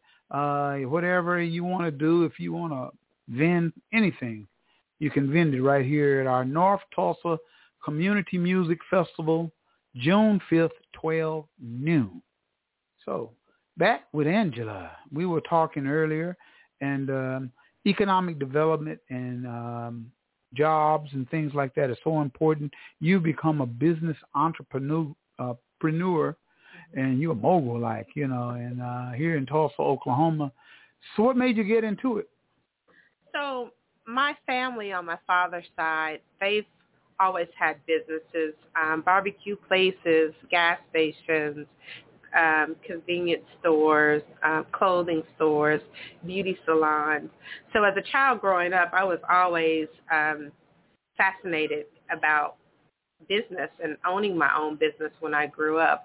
My uncle moved from back home to McAlester from California and opened up a gas station. So um, to be able to go there and see a black man in McAlester Mhm. um, running his own business, being in charge. else, was- huh? Yeah, it was nice to see. So I always had a desire to do that. I had a beauty salon um, that my father will never let me live down how much money he, he invested in that beauty salon. But I had a beauty salon in McAlester. That was my first business.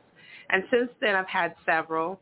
Um, prior to um, the really getting into the lawn business with my husband, which he had the business going before I purchased it from him.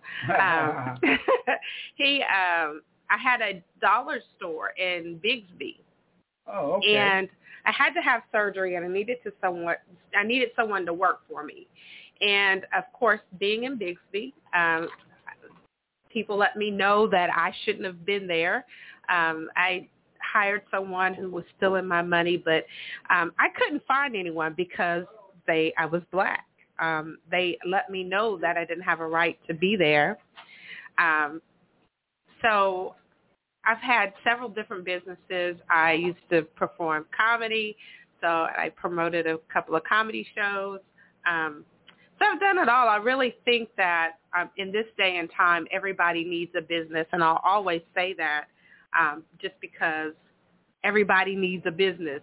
Um, so if you hear me out there in radio in Tulsa, Oklahoma, or all over wherever you're listening from, get a business. Start a business. Everybody needs a business. Everybody needs to um, take advantage of some of those tax benefits of owning your own business. Um, and I'm not saying you have to quit your job. Don't quit your job if you don't have a good plan uh, planned out for your business or um, access to capital, business credit. Start building your business credit first and then go for it. Um, but so I've always um, wanted to have a business. I always saw myself as a business person, and um, it's exciting. Something Well, new well, every that's- day. Whoa, look at me. I'm tearing up stuff over here. Uh-oh. I think we're still. Oh, still- hold on, hold on a one second. Hey, we're gonna take a little break and we're gonna come right back. You're on the Bobby Eaton Show where we tell our stories our way. So we'll be right back, okay?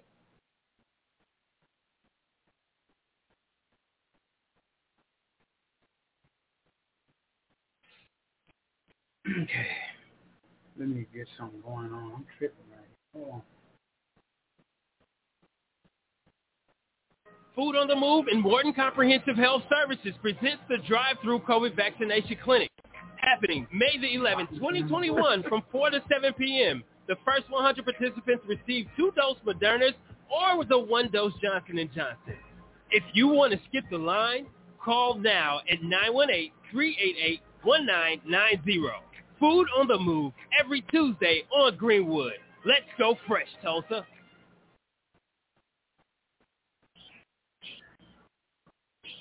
Welcome to Coupling with the Carlins. Your host for the show is Marion Carlin and Tia, also known as T-Pay by my fave. Thank you for joining us today. we're going to have an amazing show. We're going to talk about love, love, love, and wait. mastering the art of coupling in your relationship. You are listening to Coupling, with, the Carlins.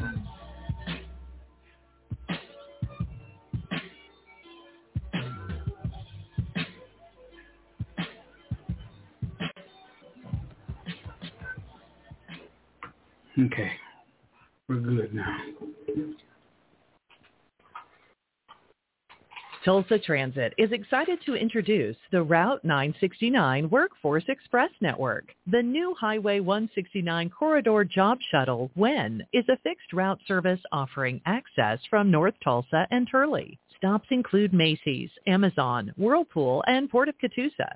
Save time and money when you ride the WEN Route 969. And for your protection, buses are cleaned daily. Visit tulsatransit.org for more details. Hello, Tulsa. This is Janetta Cole with Sunday Dinner and More by Janet, your weekend soul spot. Every Saturday and Sunday from 11 a.m. until 4 p.m. We're located 531 East Apache in the historic Apache Circle Center. Of course, during these times, it's carry out only, but you can call 918-951-5143. That's Sunday Dinner and More by Janet.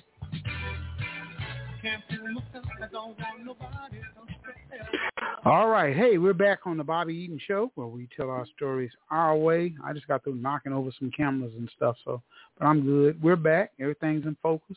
Angela Chambers in the house. Hey, hey. And uh, we've been talking it up about uh, uh tell us about this again. The Tulsa Black-owned Business Guide. Or promoting and highlighting black-owned businesses in Tulsa and surrounding areas. Oh, that's right. You know, uh, it's so important to have black-owned businesses. It's very important because that's the Black Wall Street way of life.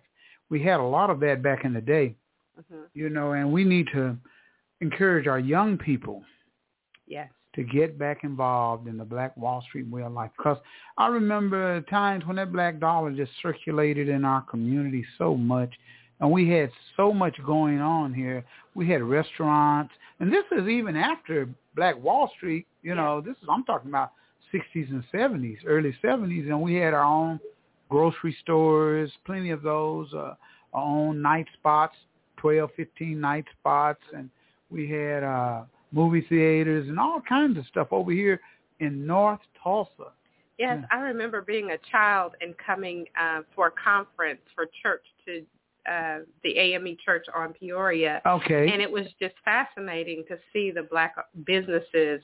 Um, the, it seemed like there was a pink um, barbecue spot on the corner of Peoria and Mhm. Apache. Yeah. And then on down was I, I remember David's liquor store because he's from McAlester. Right, right, right. Like there's David's liquor store. we Right. couldn't go in there though. We Yeah, didn't too young to go in yeah, there, but we that's his liquor store, though. Like we headed to church. But you had a whole lot of that Yeah. going on in the community. You didn't have to go anywhere outside, you know, North Tulsa to obtain what you needed.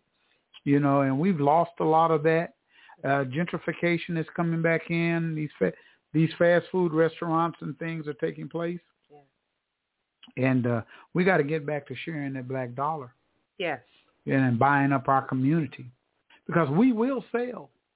We'll sell all of our stuff, you know. Um, it's unfortunately that uh, that's what we'll do, you know, our historical stuff as well. Yeah. We got a sign out there right now talking about for sale by owner, Oh. you know, so. And uh, it kind of hurts me to see it go down like that, but it's not my decision. you know. Right. So, but we uh got to continue on and figure figure it all out. You know, figure we gotta, you know, if the brothers are gonna work it out, we gotta work it out. Sisters too, Yes. gonna have Um, to work it out. And you know, I think it's it's very to me, it's very crucial that um, as you and Mr. Monroe were talking, the people who we elect, the people who are sitting at these tables, um, even not just the elected officials, but people who have positions in the city or um, different organizations, big companies, uh, QuikTrip, everybody, uh, they should Get be involved. able to they should be able to speak up and speak out um oftentimes and we see it time and time again and i don't know where the how to draw the line for anybody else. But if if you're handed an opportunity to turn away or to do something different Uh huh. um and, and i see that a lot that happens or then they start making excuses or explaining away why they why they're there or why they were put into office. So um of course it's going to you know we need the change. We need the laws changed. It's not just the um making them do what what they should be doing but also it's a matter of getting some laws changed so just as mr monroe stated um you know and you said we have to hold our elected officials Accountable. Rather than just on. yeah, rather than just elect them and just Right. leave them alone, we got to hold them accountable because that's part of the election process. Uh, they're elected by the people. right and that's what we need to do. Sometimes we get lazy and won't pick up their phone and call nobody, that that can do things to help us. You know, when all it takes is a phone call. And I will also add that part, but also um, supporting them when when they are doing what we need them to do. When, Mhm. when they are when they're like, well, you know, I need some help. I need y'all to Come show on, up. support, yeah. show up. Yeah, Like, I can because say they whatever. do they do a lot. Right. You know, they're by themselves. Mhm. They do do a lot now. A lot of people, I get conflict. Oh, they ain't doing nothing. They ain't doing this. They ain't doing that. Well, you got to understand it's politics and political aspects. And when you are maybe one person on a board of ten people, and you're an African American, then it's going to be kind of hard for you to get some things pushed. You're always You going to seem like you're you're uh, hard to get along with. Mhm. You're always going to feel like Opposition, aggressive. and- right? yeah. So and get put in that boat, you know.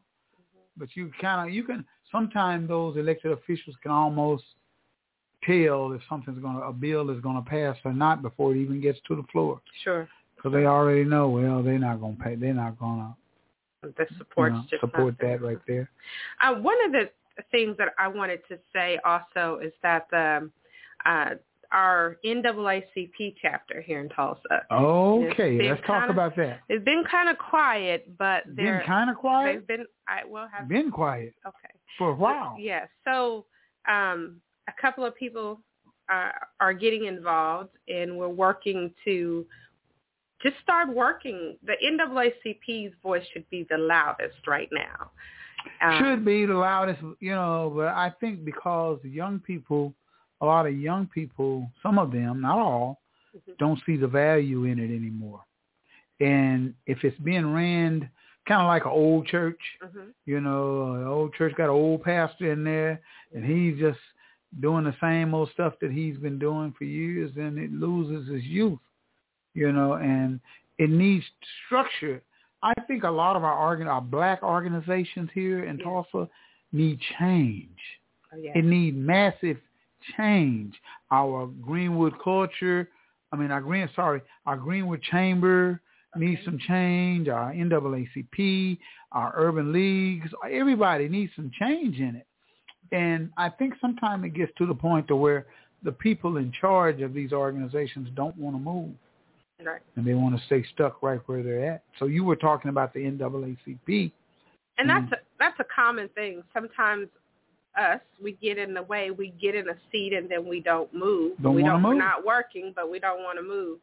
So, um, but we hope to revitalize the NAACP It chapter in here in North Tulsa. So, and but we need people. We need people to support and get involved and help um, hold them to a fire, the fire, because we need the NAACP.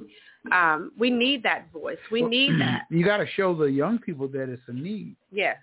Once they find out it's a need, then they will support because as the elders die off, you know, and they die off, you need a change.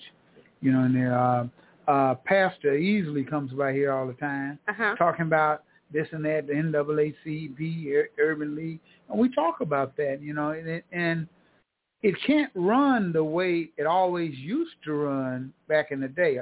Everything changes. Exactly. It I agree. changes, you know, and you have to make the adjustment of the change, but the template is still there. Right. You know, and the cause is still there. Just make some of those changes. So because we see what the NAACP is doing uh, all over in other states and cities. So in Tulsa, we have so much that we could do with what we, if we took the NAACP, the Urban League. I don't know if the Urban League is still active. Well, they're trying to steal. It's not active. Okay. Um, the Black Wall Street Chamber of Commerce, the Mhm. Greenwood Chamber of Commerce. If we could all work together, That's the issue. if we could all work together, man, it would be amazing. But we need people to support, and all of them lack people supporting. So um, even if it were some, the the foundation were good, um, we still need people to support. So I, I'm my support you, and let's and try to nudge you. Let's go. Let's get it going. But then after a while, if you don't move, then I'm I'm moving on. And maybe that's where some people are right now. So how do we rejuvenate that in this community where people like, come on, I know that's how it was, but we're doing something different. Um, I'm going to be working with a Sandia Bell on um, helping to increase the membership so that we can do things. I think Ples Thompson, who is the president now, he wants to um, work, but he needs people working with him to help move things along. Well, sometimes changes. sometimes So you have we need the to people. you have to if you want to still be involved. Sometimes you got to move to the side, and if these That's true. people take over and run some things a little bit different, then you're accustomed to actually really running it. You know, it's any kind of business. If it gets stale, and it's stale, then you got to rejuvenate that business and bring about these young people. You know, I mean, I'm over here at the radio station, and uh I'm the owner. I run the whole thing, but hey, I let Ramal and Trade make a lot of decisions. You know, you got to sometime. Okay, what's going on, guys? What are they doing out there? How can we reach it? Oh, we got to step up our social media. See, NAACP ain't it, here in Tulsa ain't in no social media. It's not even nobody don't even know it even exists. And when you got a lot of uh, younger people, you say NAACP, they think of back in the day. Oh, uh, oh, you know, oh, Sure. NAACP. Well, we're working on that, Bobby. So Yeah, and that's what we need to get done. We need to get that we, done. We need that NAACP chapter here in Tulsa to be to thrive. We we need it to be a voice for our community. We need it for um, our legislators. We need it. We need Well, it. you got to bring them in here. You got to bring them right in here so they can talk to the people. Yes. You know, bring will. players We- we off know. in here. Bring people off in here, and you know, so they'll know who's who and who's what, who's running whatever. They don't know. Yes. They just don't. They just don't know. You know, all they know is you say NAACP. Who's the head of the chapter here in Tulsa? Who's over this? Who's over that? Who's running this? They don't know. and that's one of the those are some of the concerns that I had and um, addressed um, because I am a member. So that was one of the concerns and some of the things that we addressed in our last meeting. So we are making change. We're talking. Uh, I'm excited um, about the changes that are going to come forth with the the NAACP chapter in Tulsa. Um, I'm actually working on a website for the organization, so we can't have that that presence There you go. online. So There you go. it is crucial. I agree with Mhm. You have to be there to do it, and you have to put your face out so people can see it and people can feel it. Right. You know, without that, you're just blowing smoke in the wind. So I, I would just want to ask the viewers if you're in Tulsa to join the chapter, give us the opportunity um, at least one year to to bring it back to be the chapter that we all need it to be for everybody. Well, one thing about the chapter, which is good, it's a good thing. It's uh, historical, Yes. you know, but people got to know what is the NAACP? What do they even stand for? Right. They don't even know the, you know, you know, they don't even know what it even stands for. acronym is for. Huh? Yes. They don't even know what they just say NAACP, and that's all they know. They don't know what it stands for. They don't know what those acronyms, you know, they don't know what, those, means. what it means, you know, they don't know nothing. So you got to explain it so they'll know what it is and what it stands for and what it has done for black people. Right. And uh, we need to get that, and we need to get that out there, you know, so they'll know exactly, and get those people in here, Sandia and Ples, get them all sitting in here talking about it, so we can have a uh, a conversation, you Yes. know. I agree, and I will definitely um, set that up. Set it up. Yeah, Yeah, set it so up. You're gonna set it up. Make huh? a comeback. Yeah. Um, yeah. So that we can all. is, is is is is Reverend Easley in that? yes. Yeah, he Yes. is because he comes He's by here. He come by here all the time. He's, Yeah, he's a big Mil- cheerleader. Yeah, Yes. he come by here he's all. He come by KBOB all the time. I don't see Ples. I never seen players by here, but I I see Easley by here every week. Okay. Mhm, Yeah. talking about it. Um, hmm Yeah. We we well, I'll set it up and we'll be back. Bring them all in here. Talk about you know what what's N-. NAACP Day. Yeah. You know what I mean? Here, here on the here on the Bobby Eaton Show, we'll just That talk about good. Yeah, we'll just talk about it and some of the history, where they can go to contact. How many members are are there right now? I want to say the count was ninety. It's ninety Which is a people in the NAACP. Yes, that are members. that are members. Uh-huh, in the Tulsa chapter. Wow, Yeah. I didn't even think it was that many. You didn't? No, Yeah. I really didn't. And So, what are the fees sure. to join? It's um I was just looking it up. I believe it's thirty five dollars. Um, is what I paid. I know if you go to the um, national website, which is um, www.naacp.org, um, you can go online to join in the membership uh, section, and then select Tulsa chapter Mm-hmm. to join. I'm doing that now. I believe it was thirty dollars. You know what? I heard. It's in the magazine. Okay, get the magazine, guys.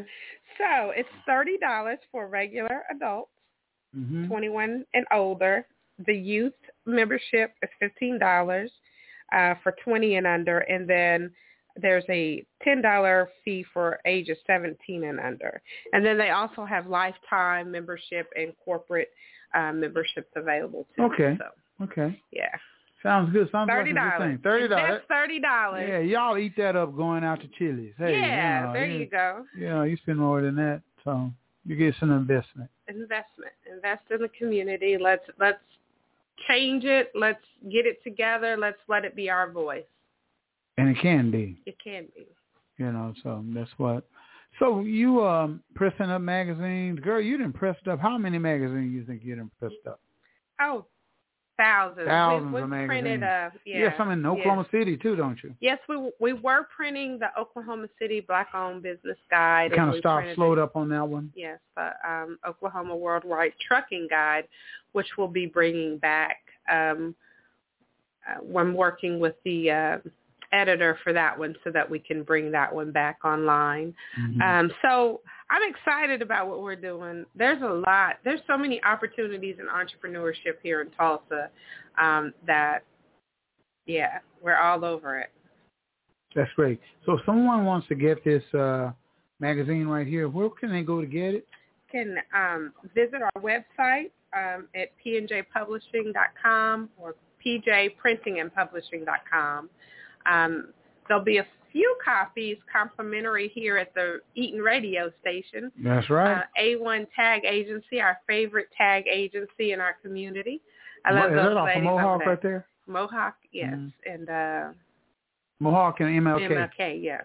Mhm. Um, and a few other places, uh, Young Buds uh, Medical Dispensary. Where's There'll that be a few copies over there. It's on 31st Street. I mean, It's in the magazine, huh? It's in the magazine, so it's 9419 East 31st Street. Um, Young Buds Premium Medical Cannabis Company. You can find find them there.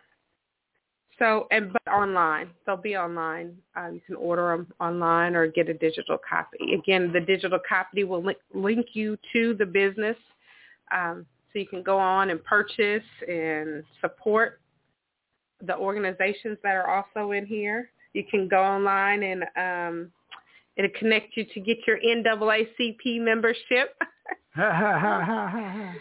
To get it, huh? yes. Yeah. Yes, sir. That's good. That's good. P and J Publishing. And we'll also be here June 5th across the street. Oh, yeah. Festival. So The yeah, festival, I'm excited about that. That's going to be exciting. You guys, hey, get together June 5th, 12 o'clock, uh, hosted by uh, Eaton Media Services and KBOB 89.9. Your host for the show is Ramal, the hometown eat. And we're going to have some fun, fun, fun out here, you guys. So get ready. Vendors. Do What's that vendor number again, uh, uh, Angela? 918-408-8020. call that number right now because I heard last I heard uh, we're filling up on the vendors, you know, so you want to make sure you get in and get you a spot. Ladies and gentlemen who have businesses who normally don't have a storefront property, you can come out there and set up and maybe make you a couple of dollars, you know, a few dollars out there on the festival. So we want you to do that. So, and we have our kids on there. We're going to have jumping junipers and stuff like that. Children from 12 and under, free hot dogs for all the kiddies and stuff like that. And uh, food trucks, like I said, to block the streets off. We're going to be doing live broadcasts like right now, um, interviewing people. And it should be real festive and a lot of people from out of town should be here. and uh, we don't want you to miss out. So get here from 12 o'clock until we decide to shut it down. All right. Yeah, so that's what's going to be. That sounds like a lot of fun, but what I, I want to know, are you going to bring out the bass? No, I- you know, I, I thought about it. You know what I mean? I thought about bringing out the bass, bringing my sweetheart, my my girlfriend out, and showing Uh-huh. her to the public.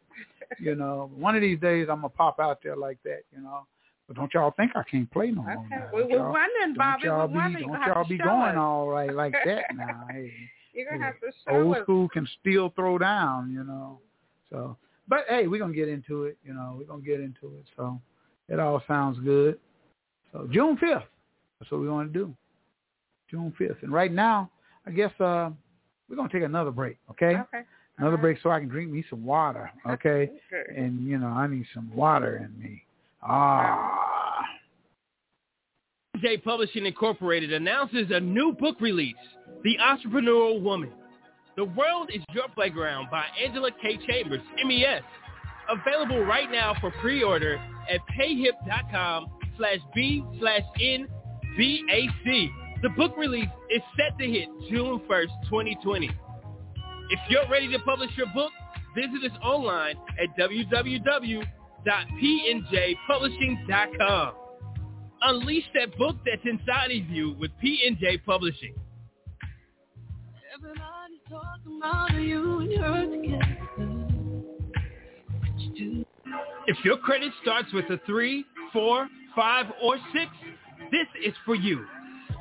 Did you know that it's costing you to have bad credit?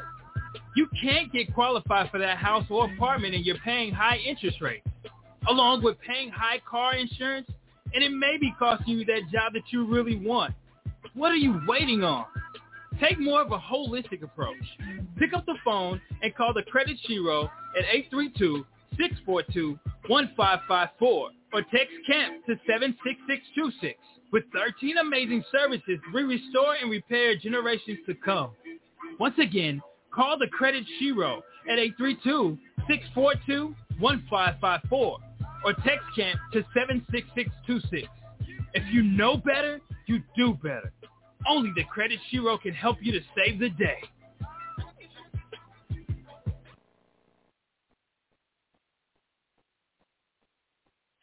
We're ready for life beyond COVID-19, beyond boundaries. And the vaccine is our best shot at getting there. Walk in for a free COVID-19 vaccine at the Community Vaccination Center, located at the Tulsa Community College Northeast Campus. Tulsa Transit is excited to introduce the Route 969 Workforce Express Network. The new Highway 169 Corridor Job Shuttle, WEN, is a fixed route service offering access from North Tulsa and Turley. Stops include Macy's, Amazon, Whirlpool, and Port of Catoosa. Save time and money when you ride the WEN Route 969. And for your protection, buses are clean daily. Visit tulsatransit.org for more details.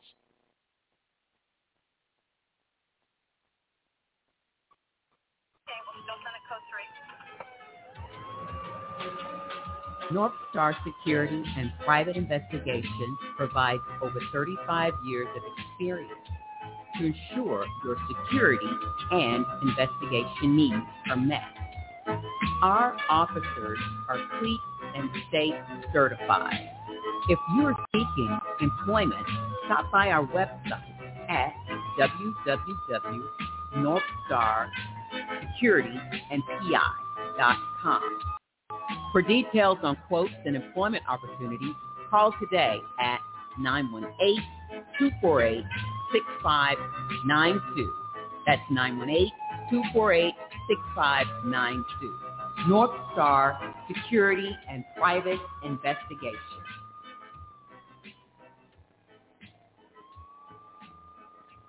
Tulsa Transit is excited to introduce the Route 969 Workforce Express Network. The new Highway 169 Corridor Job Shuttle, WEN, is a fixed route service offering access from North Tulsa and Turley. Stops include Macy's, Amazon, Whirlpool, and Port of Catoosa.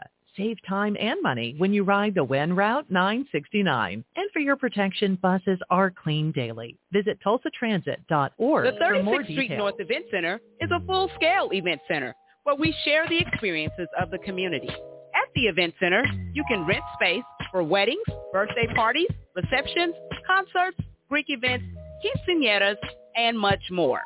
We also do custom decor, linen, and centerpieces. We're located at 1125 East 36th Street North. To book your next special event, business gathering, or community event, call us at 918-200-9046. Searching for ways to grow your business? Or perhaps you would like to invest in Tulsa's African American community? The Black Wall Street Chamber of Commerce is a great place to start. The Chamber was created to serve and increase the visibility of needs in our community. It is an umbrella organization for local businesses, the Tulsa Juneteenth Festival, BWS Black Women in Business, and the Grassroots Economic Development Fund known as BWS The Power Group. For more information about the Black Wall Street Chamber of Commerce or to donate to the Power Group, visit bwschamber.com. All right, yeah, that's the Black Wall Street Chamber of Commerce. Get involved, get involved, get involved. You're on the Bobby Eaton Show where we tell our stories our way. Been sitting up here uh, chatting with uh, our family member, friend. I call her Miss Angela Chambers. We've been talking about businesses and stuff. We're always talking about businesses and economic development in the community and what we can do to improve the community. She's always involved doing something to help somebody. She's helped us a lot over here at Eaton Media Services uh, throughout time, and her and her husband Tim.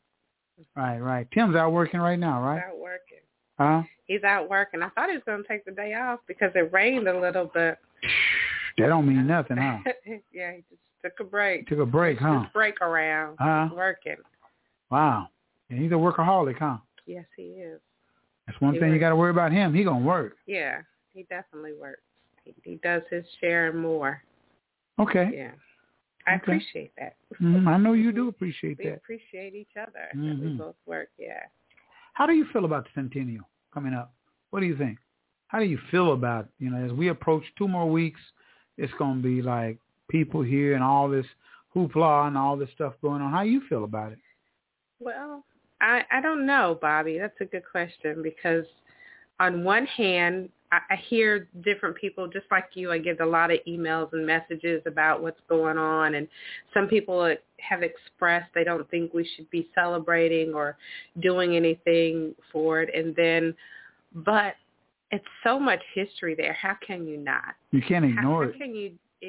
And we're still facing some challenges, if we be frankly honest, that um, it's still happening. So why would you not want to? Um, yes, there's a lot of people coming to town. A lot of people are already here. Um, Yeah, there- there are they've people been here. here. Some people have been here for at least a couple of weeks now. A hotels and of all that. Yeah. So uh, it's good for Tulsa. Um, so why anybody wouldn't want that, I don't understand. Um, but we, we need to honor, especially a hundred years later, we need to honor um, what the ancestors uh, accomplished, what Black Wall Street and Greenwood District was.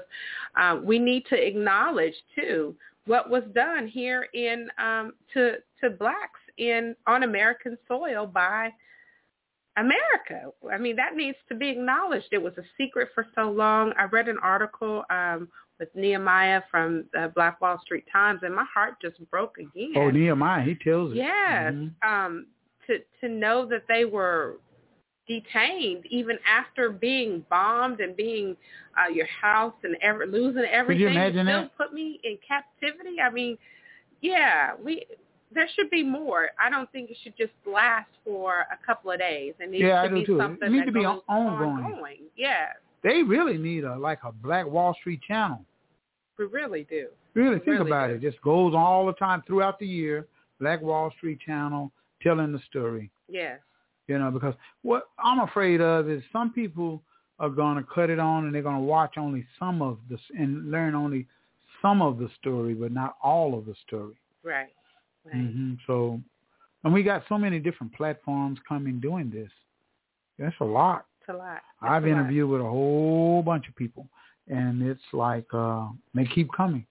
And that was one of the reasons with our, the magazine for this time. We wanted to definitely recognize and honor um, the centennial but we also wanted to highlight the businesses that are here. Mhm. We definitely, um, you know, with without what went on, we may not all eyes wouldn't be on Tulsa, but we wanted to. I know that there are other magazines that are coming out, other uh, keepsake souvenir booklets that focus on the survivors, and that's great. But I wanted to also, um, I wanted to capture the businesses that are here. The, the Um, existing the businesses existing today. businesses, yes.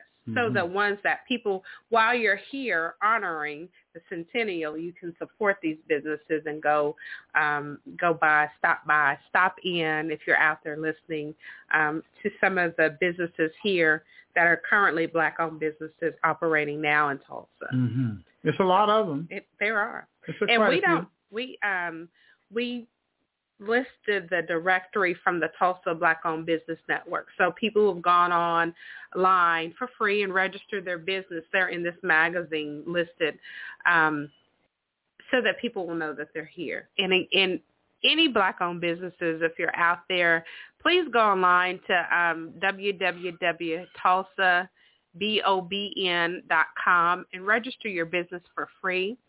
And if you're a business without a website, especially go on there and register. You can upload photos, you can give description of your products and services, and it's all for free. We get a lot of phone calls, text messages, emails asking for specific black-owned businesses or just black-owned businesses in general. They want to support you, but they don't know where you are. So connect Got to advertise. Yes. Got to let people know. Connect with us. It's free. That's a good thing. We want to encourage all of our entrepreneurs and black businesses to advertise. If you're interested in advertising here on KBOB 89.9, just email me at eatonmusic2 at gmail.com. Again, that's E-A-T-O-N music2 at gmail.com, and I'll send you all the information you need. You know, just talk to us, communicate with us. We can work anything out. you know? I would say that that's one of the things we advertise with you, and it's Mhm. very affordable, and it's um, it's been good. It's good for us. I, I, deaf people say they heard our advertising on your Radio, show yeah, about mhm. yeah. So, um, and pe- every business should be advertised. Should be, and today you have to. Yeah. 2021, you have to advertise, whether it be with me or anyone. You know, uh, you got to advertise your business. You know, or your event or something that's going on. If you want to draw people to where you're at, got to advertise. Exactly. You know, you can't afford not to. It's got to be part of your branding. Right, You right know. there with your inventory. And right there with your inventory. whatever. Yeah, you say, okay, I got supplies, I got this and that, and what do I have for for advertising? Right. You got to have that in there. Sure, sure. You know, we and we want you to win. We want you to survive. We want you to to stand up and be a force to be reckoned with in your business. You know, so we want that to happen. You know, with especially with a lot of the, things that are going on in our community. Yes. You know, we got a lot of stuff going on in our community, a lot of division and things like that, and uh, those are some of the negative things. But we got a lot of good stuff going on Yes, we do. as well that's never talked about. You know, that good stuff. Main, Mainstream media will always portray us in a negative light. Somebody got shot, somebody blah blah, boom boom, house got burnt down, mm-hmm. something negative. But we over here try to uplift our businesses and and show them in a good light. You know, all that bad stuff to a minimum. You know, mm-hmm. but we need funding, so therefore, uh, I'm like, hey, let me go there.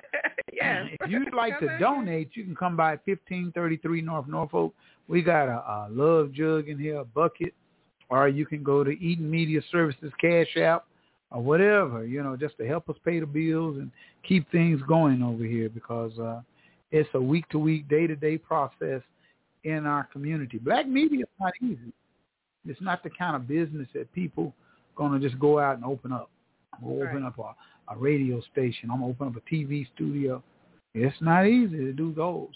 You may be able to open up a boutique shop or uh, open up, and I'm not knocking it, a restaurant or something like that, and that's not easy either.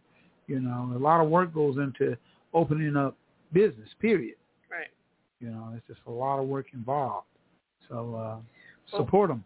yeah, we we need to support you. We need to support the all of our uh, media outlets in North Tulsa. Um, you know, one of the things people contact me about advertising, they're asked, why are your rates so cheap? Because, um, and is that for six months? A lot of advertising packages you have to advertise for certain a amount of certain length of Yeah. time, and it's you know three hundred dollars Mhm. uh, an ad. So our rates, your rates are very affordable uh, and are good for business. Right, right. Well, Angela, hey, we've come to the end of our program right here. Me and you could go all day and all night talking about all of this stuff like we normally do off the mic. And I want to thank you and also my buddy Tim Chambers, you know, uh, for participating, doing all what you do in the community. Thank you. Yeah, well, I thank you. appreciate the platform. All right. If you've been on the Bobby Eaton Show, where we tell our stories our way every Monday, Wednesday, 6 p.m. Central Standard Time, and on Saturdays like today, 12 to 2 p.m. We had uh, State Representative Monroe uh, Nichols was in here, and of course your black entrepreneur Angela Chambers is in here, and we're gonna make it do what it do. So until next time, I want you to have a good one and tune in. Okay? All right.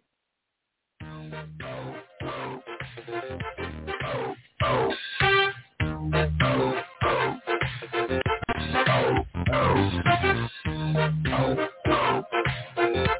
oh, oh.